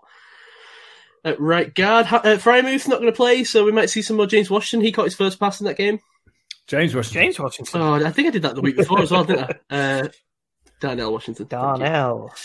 Uh, and then Demarvin Leal is probably we'll see we'll see how he ends up. But uh, again, it sounds like Loudermilk isn't the guy. Does Brandon Fehoko come up? Uh, Breiden Fehoko come up off uh, off the practice squad for this one. You would hope so. I feel like we need that guy who can stuff the run. I mean, what's the point of him being there if we're not going to bring him up? Doesn't seem like Armon Watts is going to get the job done. Against a team that's third in rush attempts, See fifth in Broncos got. rush yards, second in rush TDs. They, they need to stop the run, right? I mean, second in third down to do conversions. Yeah, third in red zone touchdowns. Hmm, pretty good. Pretty good in not throwing picks. This Yeah, I is a think- Russian team. As, as, as much as we thought their offensive game plan had changed, it hasn't really. I mean, it's the same team. We, we have done a good job in, in the past of, of dealing with Lamar Jackson, though. You know, getting in his face and troubling him. But he, he's having a good year so far. Um, having The a X sneaky factor solid year, it feels like. They've got the second coming of Antonio Brown. Zay- Zay Flowers, yeah. Yeah. Your man. averaging 61 yards per game so far. He looked like a promising, the best first round receiver so far. I think Jordan Addison's looked good in, in times and Yep. spots. Um, but he stepped into a primary role nicely with OBJ out, but we might have both of those in the field for this game. And also the fact that Mark Andrews is having a nice season and Steelers always struggle with tight ends. Yeah, 80 yards and a touchdown last week for Mark Andrews. C- concern amongst the Ravens. I was looking for, you know, on Ravens World for what, what, what their issues are. Concerned with the O line. Both starting tackles apparently struggled against Cleveland because the, uh, well, I should say the backup struggled because the starters were out. Struggled in a 28 to 3 win. Yeah, exactly. I mean, they're picking, you know. um, Looking for trouble in a glorious paradise. I, I was looking on the defense, and uh, Arthur Maulet is there, of course. Tipped, tipped, uh, tipped a pass for an interception versus the Browns. yeah, apparently they're saying that he's made a strong case to to take that nickel role permanently. So uh, just another ex Steeler in the AFC North. And uh, Jadeveon Clowney has, has been a big ad for them as well. Um, both of their young edge rushers had ankle injuries, so Jadeveon Clowney stepped in, 19 pressures, two sacks through four weeks. Pass rush Uh, uh, has got going. Fifth in the league in getting sacks. Uh, Steelers are first, by the way. Damn, even with none in week 4 Mhm. Wow. Uh, they signed Kyle Van Noy. I know he was on our radar before we got uh, Markus Golden in the building. Uh, only signed him last week, but he apparently had a nice Great debut. pickup. Mm, great pickup for them. So uh, this is going to be a tough one. I mean, these games every time, right? I mean, it feels like we go in and our expectations are blown out every time we play the Ravens, and it's just that classic Steelers Ravens game. Is that still the case, or is there I think so. many underlying issues? their- I think their D is- yeah. the, the one hope is that Matt Cunningham wants to call the pass, and the Ravens D is 30th in allowing passes to be completed. So if if the Steelers can get the pass game going, they should have some success. They're top 10 in stopping the run, but the Steelers don't run the damn ball, so it doesn't matter. so it, I, I, you just the Steelers are just going to have to lean into what they're doing. The Ravens are odd one, really. I mean, yeah, Lamar's having a having a good season so far, but you know his track record against us isn't brilliant. And then they can just have these games. You know, they're three and one. They they could just have these games like they had against the Colts, where they just sort of weirdly fall off a cliff and just have do make bizarre choices and just yeah, just it just sort of falls around them. Um, so you know, you, you kind of hope that, that it's it's more hope than anything that you know, hopefully they will do something similar, but. Yeah, there, there is a chance. There's definitely a chance, Oh, even th- th- coming off a absolutely, there's a horrible chance. week. Yeah, I mean, even if a division game against the Ravens, anything can happen. Exactly. It, yeah. it can it can turn around from here. Like it hmm. can, your whole season can change from from a win here. It would be incredibly Steelers to win this game, like 17 14. Yeah. But I, I don't want us to win this game 17-14 and then next week we come in here and we're all like, oh yeah, you know, I don't think we will. everything's fixed, everything's No, just yeah, I like- can't see that. like- Then we all pick a win the next week. You know, We're not we're not fickle idiots. I am. Okay. Speak for Can we yourself. cut? Can can we cut that interaction between the Yeah. pair of? That was that was golden. In, fa- in fairness, how how often after a Steelers win have we? And this is something that was raised recently. is When was the last time we won a game where? Oh, gone down the fucking rabbit hole again. But when was the last time we won a game because of offense? We, we, we- we Twenty don't. sixteen. Yeah, that 2017 was it 2016, 2017 where Ben threw Killer for bees. 5,000 yards. Yeah. Yeah. It was sixteen. I thought it sixteen. So we're, yeah, I, I, I- like you say, we're not, we're not fickle where we will scrape a win and pat ourselves in the back and, and book our flights to Vegas for February. Um, if we But do we start out with a the win, win or loss music. I mean, that sets the tone for the podcast. Yeah, but we didn't want to play it after we beat the Browns. We, we, we were just like, "There's the biggest asterisk on this win."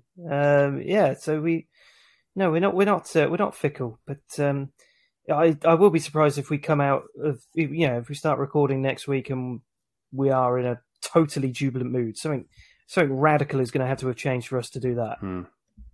seventy points. That's what we need.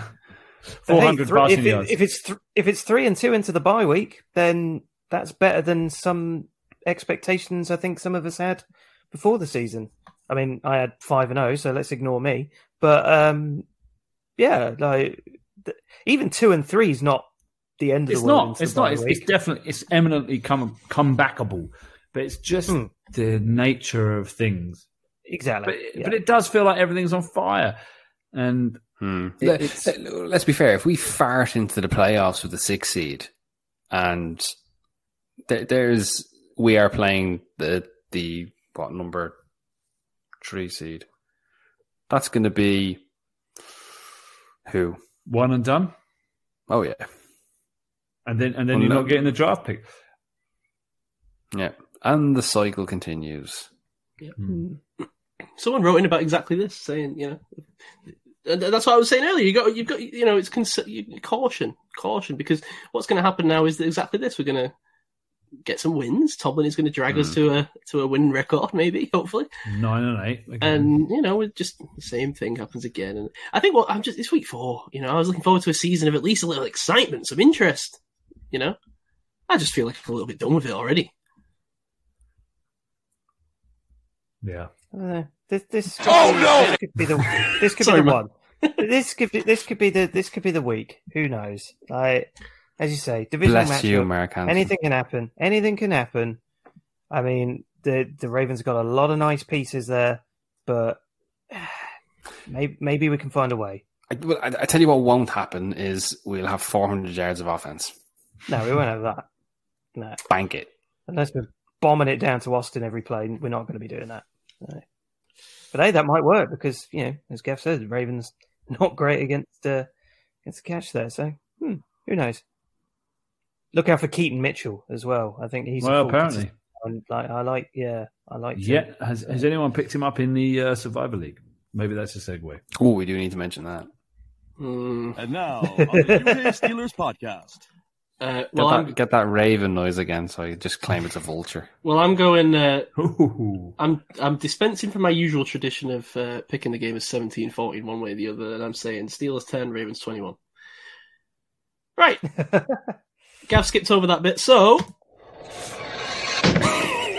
Oh dear. Another reason why Simon is salty, sad, uh, depressed, this, this, disillusioned. this annoyed me this week. I won almost every matchup. I think I lost in one Dynasty League, and I won every other league, and then got kicked out of the guillotine, of the kebab bowl. There's only one league that matters. So. And why did I get kicked out of the kebab bowl? Because sat on the toilet at like 12 noon on Sunday for some reason. I decided that for no reason whatsoever, Shit. I think because I'd like breezed over one line on, you know, like Sleeper does like the little rundowns of people's like matchups or whatever, like uh, when you click the names. I think because I was like reading through my like list over tinkering and I read Logan Thomas's, you know, tight end in Washington. Uh, and, and they were talking about how the Eagles were uh, giving up big scores to tight ends. I was like, hmm. And, and I'm scared by the Bears offense a little bit. So drop Cole Kmet. In goes Logan Thomas, who I picked up that week. Cole Kmet goes off for 31 points. Would have long, not, not only would he have saved me, I wouldn't have even been concerned. How, uh, but what has Cole Kmet done so far this season, up until this point?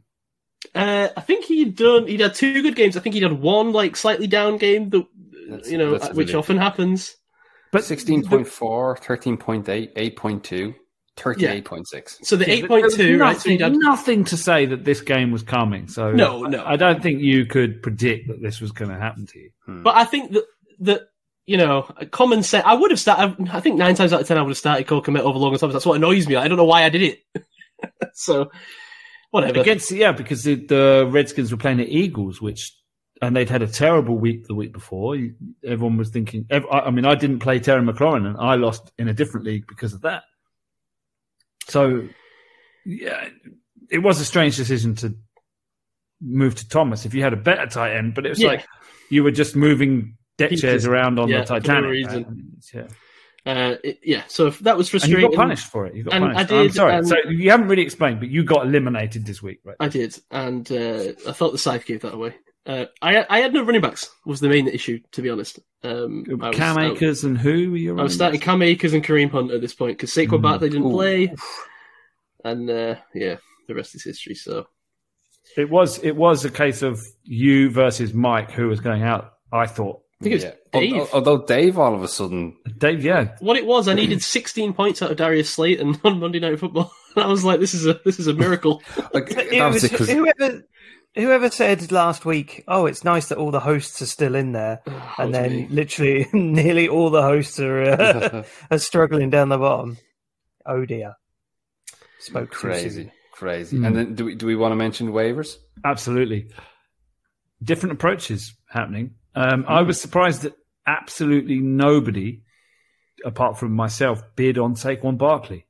Mm, That was a strange one. I bid basically. I just I don't want to reveal my that is tactics. weird. But I, I bid a limited amount on everyone in the hope that some people would fall through the cracks, and they did. Saquon Barkley came to me for 11, 11 bucks. Ridiculous. That's You just picked up- criminal. You picked up Amari Cooper for seven.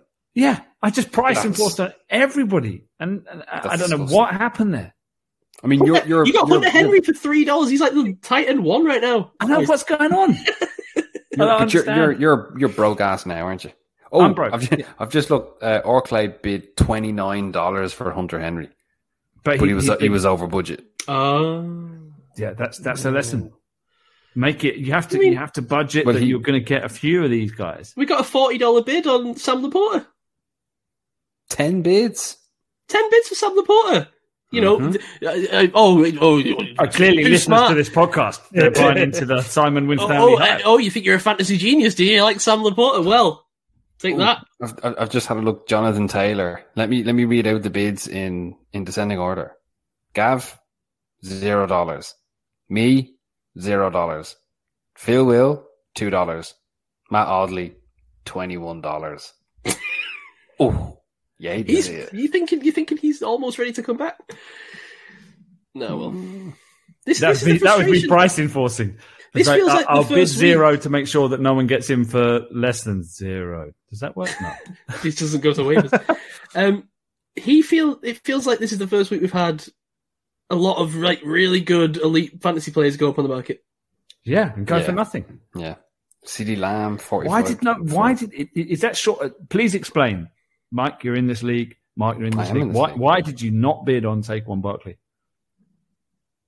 Um, I mean, I probably should have looking at my running back room, but um, I had multiple bids already. If I had have landed any of them, I was I would have been bankrupt. Right, but then I. What did I get him for? Eleven dollars. I Mm-hmm. mean, that that was just me throwing out a cursory just in case he falls through the cracks. I wasn't expecting to get him. Still limited to play this week, so It's true. Well, but sa- this- saying that, Gav, you turned up with nearly 250 points. This right. Don't let me get these guys. I'm. I'm. I'm. I'm. Don't let me get these guys. don't. Don't do it. I'm in trouble this week. I'm just looking at like I'm particularly looking at my running back room. Oh dear, like my my starting running backs: uh, Dalvin Cook, Rhamondre Stevenson, Khalil Herbert, and Roschon Johnson. Oh, I no. got both Bears running backs starting. I've got nothing behind it. Like, ooh. It's This hard at running back in rough week. fantasy this year. But I've got I've got feels Puka Nacua, so I'll just I'll just breeze Mm. through because of Puka Future Hall of Famer. So. You see, I'm bound to go out because I've showed some semblance of pride here.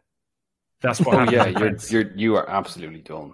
Yeah, that, that's what happens, right? As soon as you say anything about your fantasy team, you express any pride, you're gone. Like, didn't Simon say he was a fantasy genius earlier, like two weeks ago or something? Sounds like something He, would he say. said that every week for. I think, the I rest think I'm pretty sure he, his you know, life, he I think. declared declaratively, "I am a fantasy genius because they're, all the players that I selected for fantasy fantasy are producing." And then he's out. I think I did weeks say that actually. You did say that, yeah.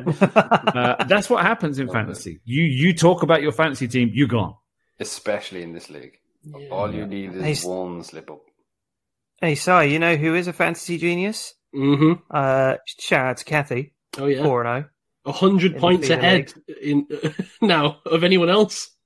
Absolutely smashing it. Wow, is she? Uh, and she she's man. Um, um, I'm not, I'm not denigrating in any way. She's she's completely managing this team herself. She, there's no yep, Mark yep. Hansen. There's help. nothing. There's no nothing. No, none of my help. Yeah, no, I'd I'd be detrimental to her if anything. But um, yeah, no, she's doing it all her own, and she's yeah, she's absolutely bossing it. Fair play to her. I look forward to seeing her in the Survivor League next year. Yeah, she's two and two in our home league, so she's definitely leaning on this league at the moment. Um, but I'm two and two in our home league as well. I'm not doing very well either. What so. what's her secret? Um, I don't know. I mean, she she always go Boz. She will, yeah, forever go Boz as, a, as a kicker.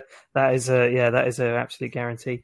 I don't know. She's been playing for a couple of years now, and I think she's just starting to really pick up on yeah who who the best players are to get, and like yeah, I mean, she's devastated about Nick Chubb, but um, because she, uh, I think she had him in. She had him in the feeder league? I can't remember. She had him in. She had him in one league. I, I think it might have been our home league actually. Um, so she's not Minkah's biggest fan at the moment, but um, yeah, no, she's no, she's doing in- incredibly well. Like, I'm massively proud of her. Just another example of the, the pride bringing you down. Did you did you notice? I, I sent the, the the screen grab of one of our leagues, so saying, "Look at this guy's team. How's he let it get this bad?" He beat me. He didn't. He beat me. no, he did not. He beat me. He, That- that- Braxton Berrios getting 21 That points. team was terrible. You got beat by that team that I was talking about playing last Yeah. week. I, I got inside my own head. I, I dropped McLaurin. I put Marvin Mims in. I, I made some other choices. I overmanaged. I did the. Over- Luckily, it's not a survivor league. Li- it's just a Listen to the people on this team. Brock Purdy's his QB. Okay, so he slotted Alvin Kamara in because he came back. That's that's good. Mm. Mhm. Ty Chandler. Okay. Robert Woods. This is starting lineup. Yeah. Uh, Jakobi Meyers. Now here he got very lucky here. Michael Wilson. Oh, Yeah. that was jammy. My guy, legend, by the way. Tyler Higbee, Tutu Atwell, Braxton Berrios, and the Philly defense. Okay, man, you were lucky with the Mike Wilson stuff there. Michael Wilson stuff. Yes, it's a bad beat, but you know this is this is the league I've won more than I've come anywhere else. So And you and you did get a free win last week because it didn't take Brandon Aiyuk out of the lineup. So right, that's true. th- these things work themselves out. Yeah, they work themselves out. I, you got to take the rough with the smooth. And Does that mean I'm going to get a free win some point? I hope so. I'm in Um, another league. I actually genuinely feel like quitting. I'm I, I- like, what, what, what are the politics of just going? Do you know what, guys? Fuck off and leave. Why? why? What's the, what, what, I don't know. I'm fi- I'm sick of this league. I have the best team every single year. It's on NFL.com. I hate that Oh, platform. yeah, it's. That's. It's IDP, like massive, like more more defensive players than offensive players. It's full of it's full. I have the best team, hands down, but all my players are on IR. Like I just have terrible luck every year. I'm last. I, I can't I can't explain it. What, He has the best team, but every year he's last. it's true. it's absolutely true. Um, I just think I'm cursed in this league. I just want to leave it. But I, I, I, I, it's so frustrating. Like you- follow the same. Pro- I, I try to follow the same process through every league, and some leagues you just you're just cursed. You, you just you just are the Detroit Lions, whatever, or you know, pick a bad franchise. You just can't catch a break. Hmm. You know, I've got in that league. I've got Kupp. I've got DJ. I've got Tee Higgins. I've got Jalen Waddle. You know, that's my four receivers. You think that's pretty good generally, and it's a dynasty league. This year, it's just not happening for me. I got a J.K. Dobbins. You know, it's just a disaster. You're not getting any sympathy for having J.K. Dobbins. No. Okay, Man lives on a stretcher. true. true. Uh, Gridiron Sevens kept us in the lead, I believe. Uh, it's a joint lead now. Oh. I have managed to join him back at the top, uh, both on 55. Uh, Laurie just behind on 54. Laurie's doing Wow. incredibly well Good as job. well. Um, yeah, I mean, Mike, what's what's going on there? He's uh, 15th out of 18. down there. Yeah. Pretty, uh, pretty low down, but it's it's getting to the point now. I mean, that yeah, there's some people down there. I think there's going to have to be some desperation predictions. Uh, played out there. Some Some wild counters. guess. Yeah. Yeah, exactly. Yeah, and now you're getting into bye week stuff, so less games to choose from. Bit bit tighter in there. Um, yeah, it'd be interesting to see where it goes into the, especially in the bye weeks. I always find they're the more interesting ones because there's definitely a difference of opinion, or just still trying- people I'm desperate to get points. I'm still trying to get my head around the weighting of the scoring system. I've got to say that. Uh, it will. It will be. Oh god, the Ravens. no, um, no. It, it's it's definitely know it, the points system is what it is at the moment. But It is what it is. I'm not. I'm not arguing. With, I'm not saying the point open system should be changed. It's definitely open for review. I'm not, I'm not saying it should Uh, be changed. after I'm not saying it should be reviewed. I, you know, the rules are the rules. I'm, I'm a big like Mm. rules guy. You know, if you, if you enter the room, you should stick by the rules of the room. I, I'm into that. I'm, I'm just trying to get my head around it. That's all. Yeah, there, there's a there, there there are genuinely a couple of bits that I am thinking uh, maybe I'll alter that for next season. But because yeah, it, it seems to me thing. you get penalised on your uh, get the correct score. Basically, I've, I, maybe I shouldn't reveal this. I've, why do I always reveal my tactics on this damn show? But it seems to me that you uh, the the games you're sure of, you should just put into the uh, the winners bracket. Yeah, yeah. And the games that you're unsure of, you should try and predict the score.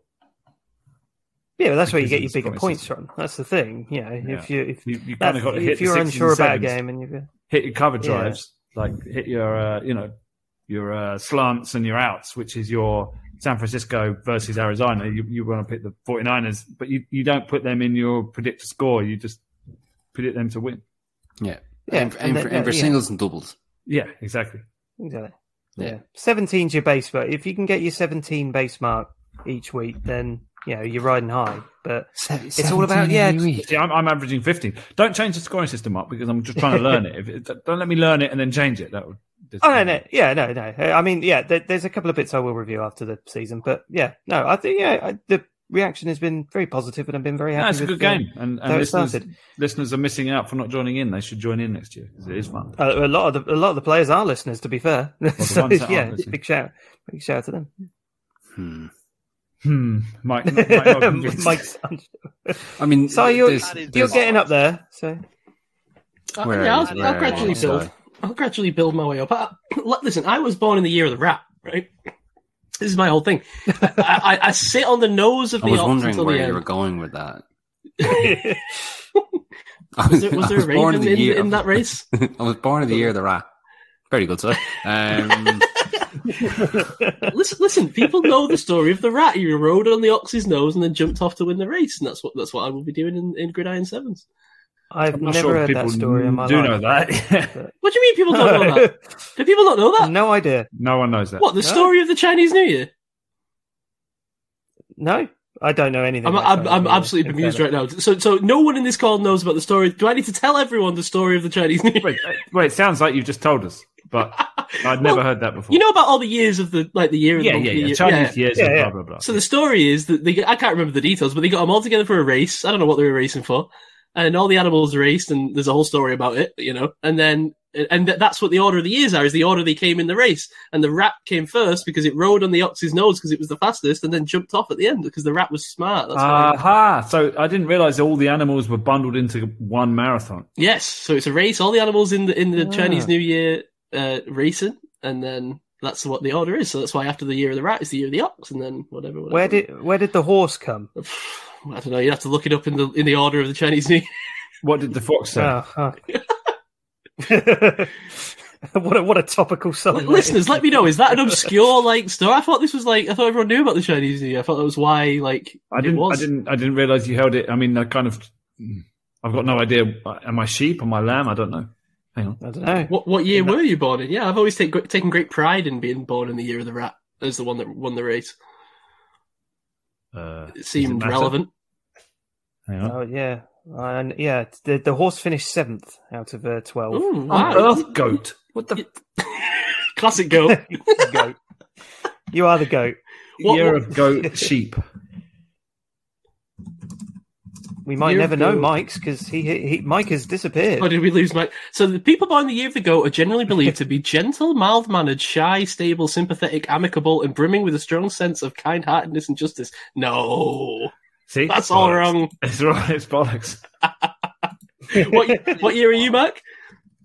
Uh, 1990s, so yeah, the year of the uh, year of the horse. 1990. You're the year of the horse. Okay, so a per- person born in the year of the rat might be forthright, disciplined, systematic, meticulous, charismatic, hardworking, industrious, charming, eloquent, sociable, shrewd, but can be over manipulative, cruel, dictatorial, rigid, selfish, obstinate, critical, over ambitious and ruthless, intolerant, scheming.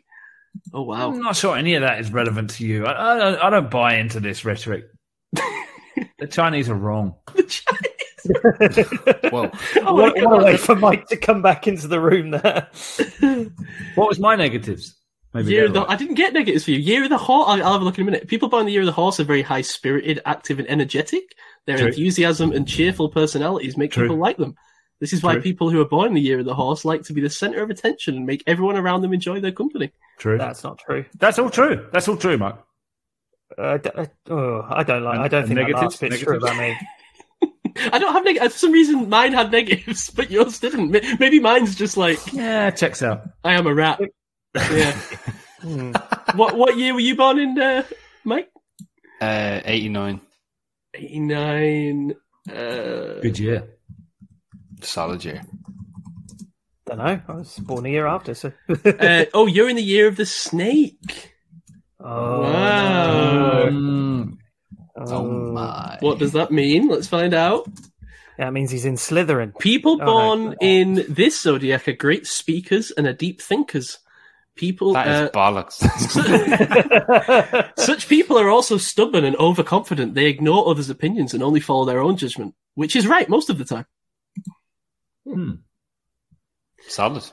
All right. Do, do we embody those animals in a more general sense? Gav a goat, me a rat, Mark a horse, and Mike a snake? Hmm, maybe. I- if we were to cast ourselves as animals.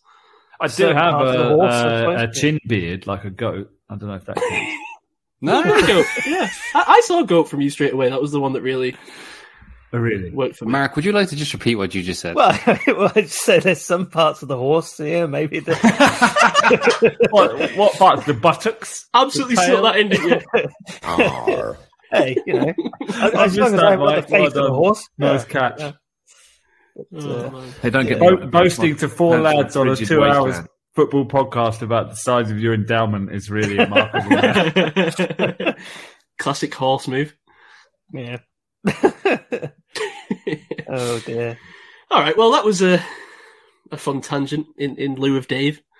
Yeah. Um, I didn't know how. I don't even know how we got there. To be honest, I was talking about the rat. Oh yeah, I was saying I was going to win the Gridiron Sevens because I was like the rat. On the, oh, look, we all learned something. We all learned something. Simon is a rat. Is the Yeah. uh, ultimate. And Mike is a snake. Yeah, and uh, we all play the arse trumpet once in a while. I do feel like we sort of skipped over the UFO thing. Do we want to hit that again, or? Seems like you do. So well, it's just that I'm, it's very in the front of my mind. I'm I'm I'm paying a lot of attention to it at the moment. and it is Halloween, so maybe it's an appropriate time. I don't know. Is, is it Halloween based? Well, I mean, it's October, so There's a there's a great documentary I watched today. My friend sent me, and um, who knew that? Uh, I I thought all UFO sightings were in America. Apparently, no. In Russia in uh, the 1990s, apparently a UFO appeared over their base, armed all of their nuclear missiles. Thank you. To the point where they literally thought all of their nuclear missiles were going to launch in 10 seconds, and then didn't. They deactivated them. There was another case in Zimbabwe where a uh, saucer landed. Aliens got out and met school children. And, and then this documentary actually has interviews with the school children at the time, and then also school children when they, they're grown up now, modern day, and they still hold their beliefs.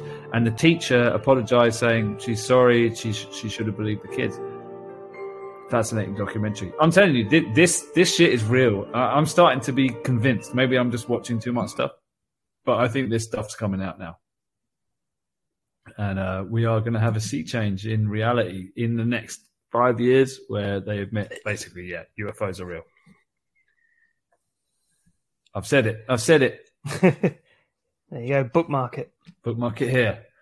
I, Brock Purdy. fair, I, I, I don't disagree with you. Hmm. I, I, this seems I, like a I would be, spurious connection of unrelated tangents. I'd be Wh- wh- amazed which- if we're which, alone in the universe. Which unrelated tangents? Go ahead, Simon. I agree with that, Matt. I agree with that. I, I don't think we're alone in the universe. Um, Oh, wait, can Gav not hear me? Oh no. I can hear the rat. Mac? No, he Yeah. can't hear me. He oh, you can hear me. no. okay. no, I, I can hear you, Gav. I can... Oh my god, Okay. we're all paranoid now. Oh my god! Oh. we all think we can't hear each other. It's because I put my tin It's the hat, aliens. tin hat on. Yeah. It's the aliens. Oh no. They've, they've implemented a de- delay into our stream. Is that what's happened here? We... Oh no! Doo, doo. And we've lost. Oh my god! Mike's gone. We've lost him. yeah. Mike's Have left, you only just noticed that we've lost Mike? No, he came back though. but he's gone Yeah, again. he's gone again. I know he's gone now. The aliens Yeah. are truly. So- Yeah. oh, we need to wrap up the show. We're, we're experiencing all kinds of technical issues. Well, this is Oh, what they no. said. They said as, as soon as you start paying attention to uh, UFOs, the UFOs start paying attention to you. So let's see. I'll tell you. There you. If, if there's like weird orbs and tic tacs floating around in my kitchen, I'll let you know. Let's hope the UFOs weren't paying attention to the uh, Steelers versus the Texans on Sunday because they'll never be back. We'll yeah, they'll be find so dis- disenfranchised. They're just, what is this pathetic race and their useless sport? Oh, he's back. Did the, did the aliens get you, Mike? Um, I'm going to plead the fifth. um, all I'll say is they all have uh, traits of a horse. I'll let you guess which one. Um, Oh. so I'll, I've no idea. My internet just keeps uh, just keeps blanking out. Yeah, I'm having some weird internet issues during this call. To be fair, The as well. interesting thing about UFOs, right, this is it, right? This is the last. Oh, we're here. We're, we're at this point of the pod. Are We're at this point in the podcast. yeah. The interesting thing is, it seems like as soo- the, the stigmatism, right? As soon as you, there you go. You see, as soon as you mention the, those three letters, people think, "Oh, he's crazy. He's talking about that." That is that is brainwashing right there, right? In in that you have a rebound reaction to as soon as anyone starts talking about this thing, your brain instantly goes, "Ah, bollocks! He's a madman." That is I don't think I do that. I don't think that at all. but I think a lot of people do, and I think Oh, I'm sure did. I think I did. I think I did up until two years ago, where the, the, the US government started releasing that uh, footage and started admitting that there's programs and stuff going on behind the scenes, crash retrieval, biologic retrieval stuff going on. But I'm sure my, the majority of the listeners, and I'm sure the majority of you, are thinking this is nonsense. And I think this is nonsense, right? We're, we're programmed. We've been inundated with with uh, brainwashing, basically propaganda t- to make us not look at it, to, to to to to stigmatize it. Journalists have been, you know, any UFO story does not get picked up by the media because it's stigmatized. So that alone is interesting. I think this falls into the bucket for me of things that I've like mentally blocked out because I can't do anything about them. you know, like I feel like I've just had to do that, and, and UFOs fall in that bucket. I'm like the UFOs. You know, Mexico's wheeling the UFO guy out, and all this stuff. I mean, just let them do it. I, I, If if I need they're to know about it, I'll know about it. You know about the 1952 UFO incident in, in, in the White House? Do you know about that? Mm, So for two weeks, so basically, the UFO activity spiked after World War II. Now, what happened at the end of World War II, and what happened for the decades after World War II? blimps You- coming down. Nukes, Oh. right? Nukes. Uh, it seems like the UFOs are very interested in nukes. In 1952, for two weekends, jets were scrambled over the White House because UFOs were circling over the White House.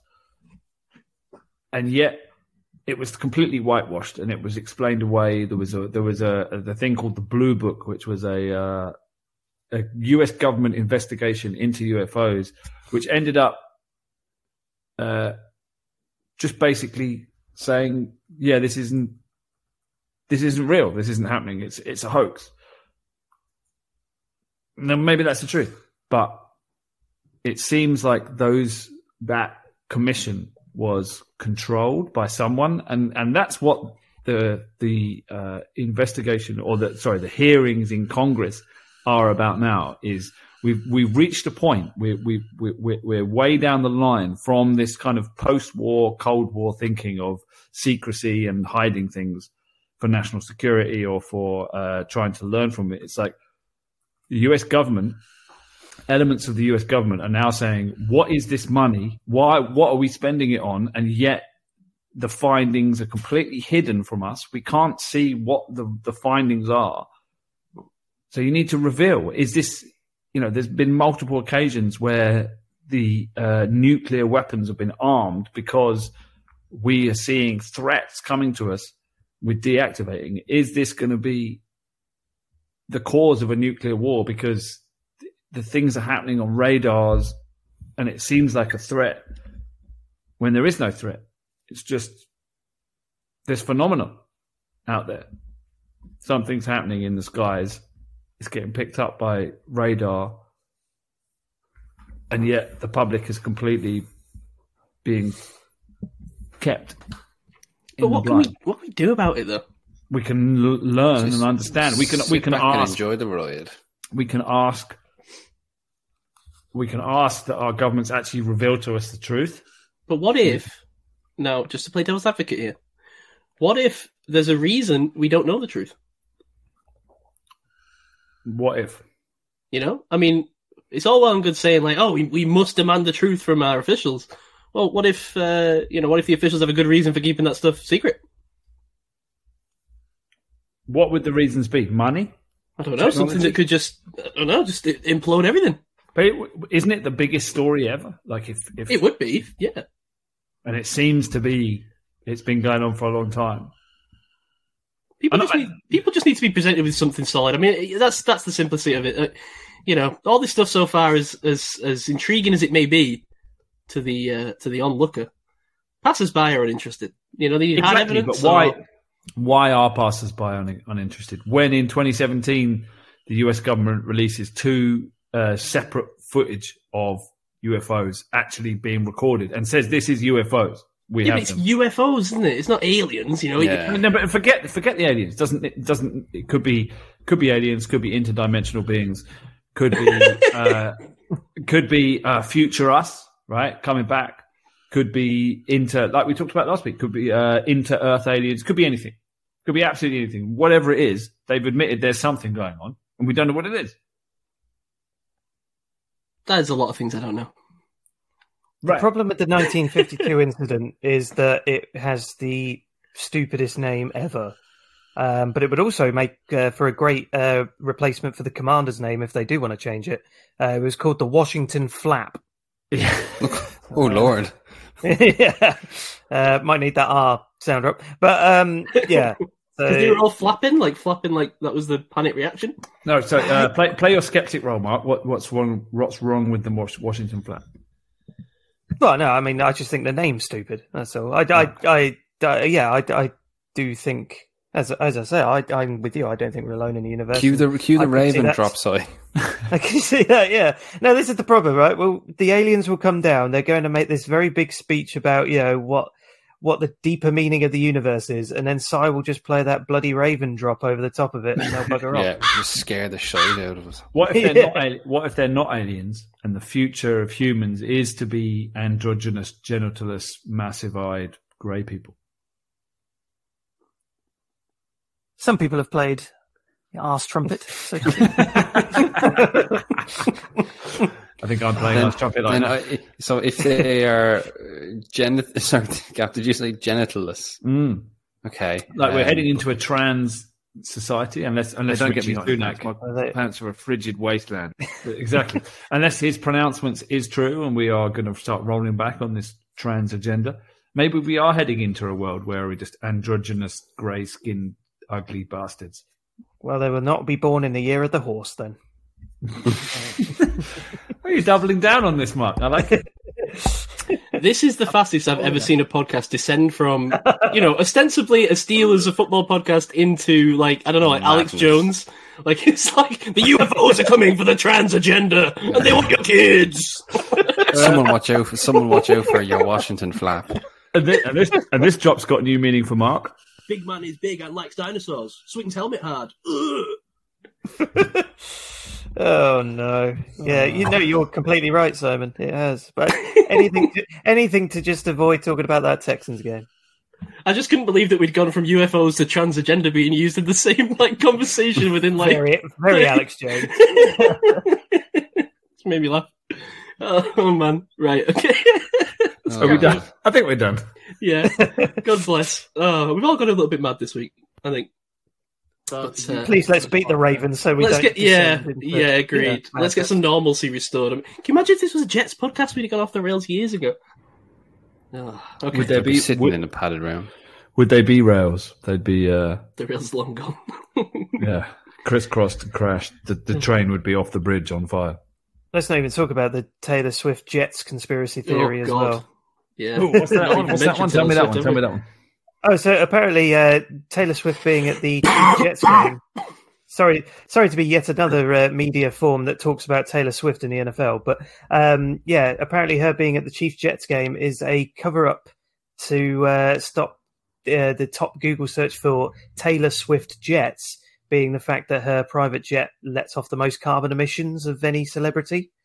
Uh, I believe it is, is the uh, is the term used. I absolutely love that theory. That that is Yeah. such a good theory. I love it. It's, fun. It's just a superb PR Yeah, stunt. it's interesting. all of that. Alternatively, that that's a uh, anti-capitalist conspiracy about climate change that I don't buy into. Wait, what? What? That- I just thought it was funny. Why? Why is it an anti-capitalist conspiracy? Oh no. I've, I've opened the box here. Is haven't Is the transgender involved? Yeah. Mark, you've opened the box and Gwyneth Paltrow's head is not in it. It is It's your much door. worse than that. Yeah. if, if only that's what every box contained. What, what Mark's gone? I was talking about Gwyneth Paltrow's head. Well, they're, they're both compatible. Oh, jeez. Right. Follow the show at UK Steelers Pod. Follow me at I wrote this. Follow Gav at GM Boom. Follow back at Mesh NFL and follow Mike at Mike underscore JF1. See, once you say that, they have to stop talking. Oh no! See you later, guys. See ya. See you, boys. Go Steelers against the Ravens.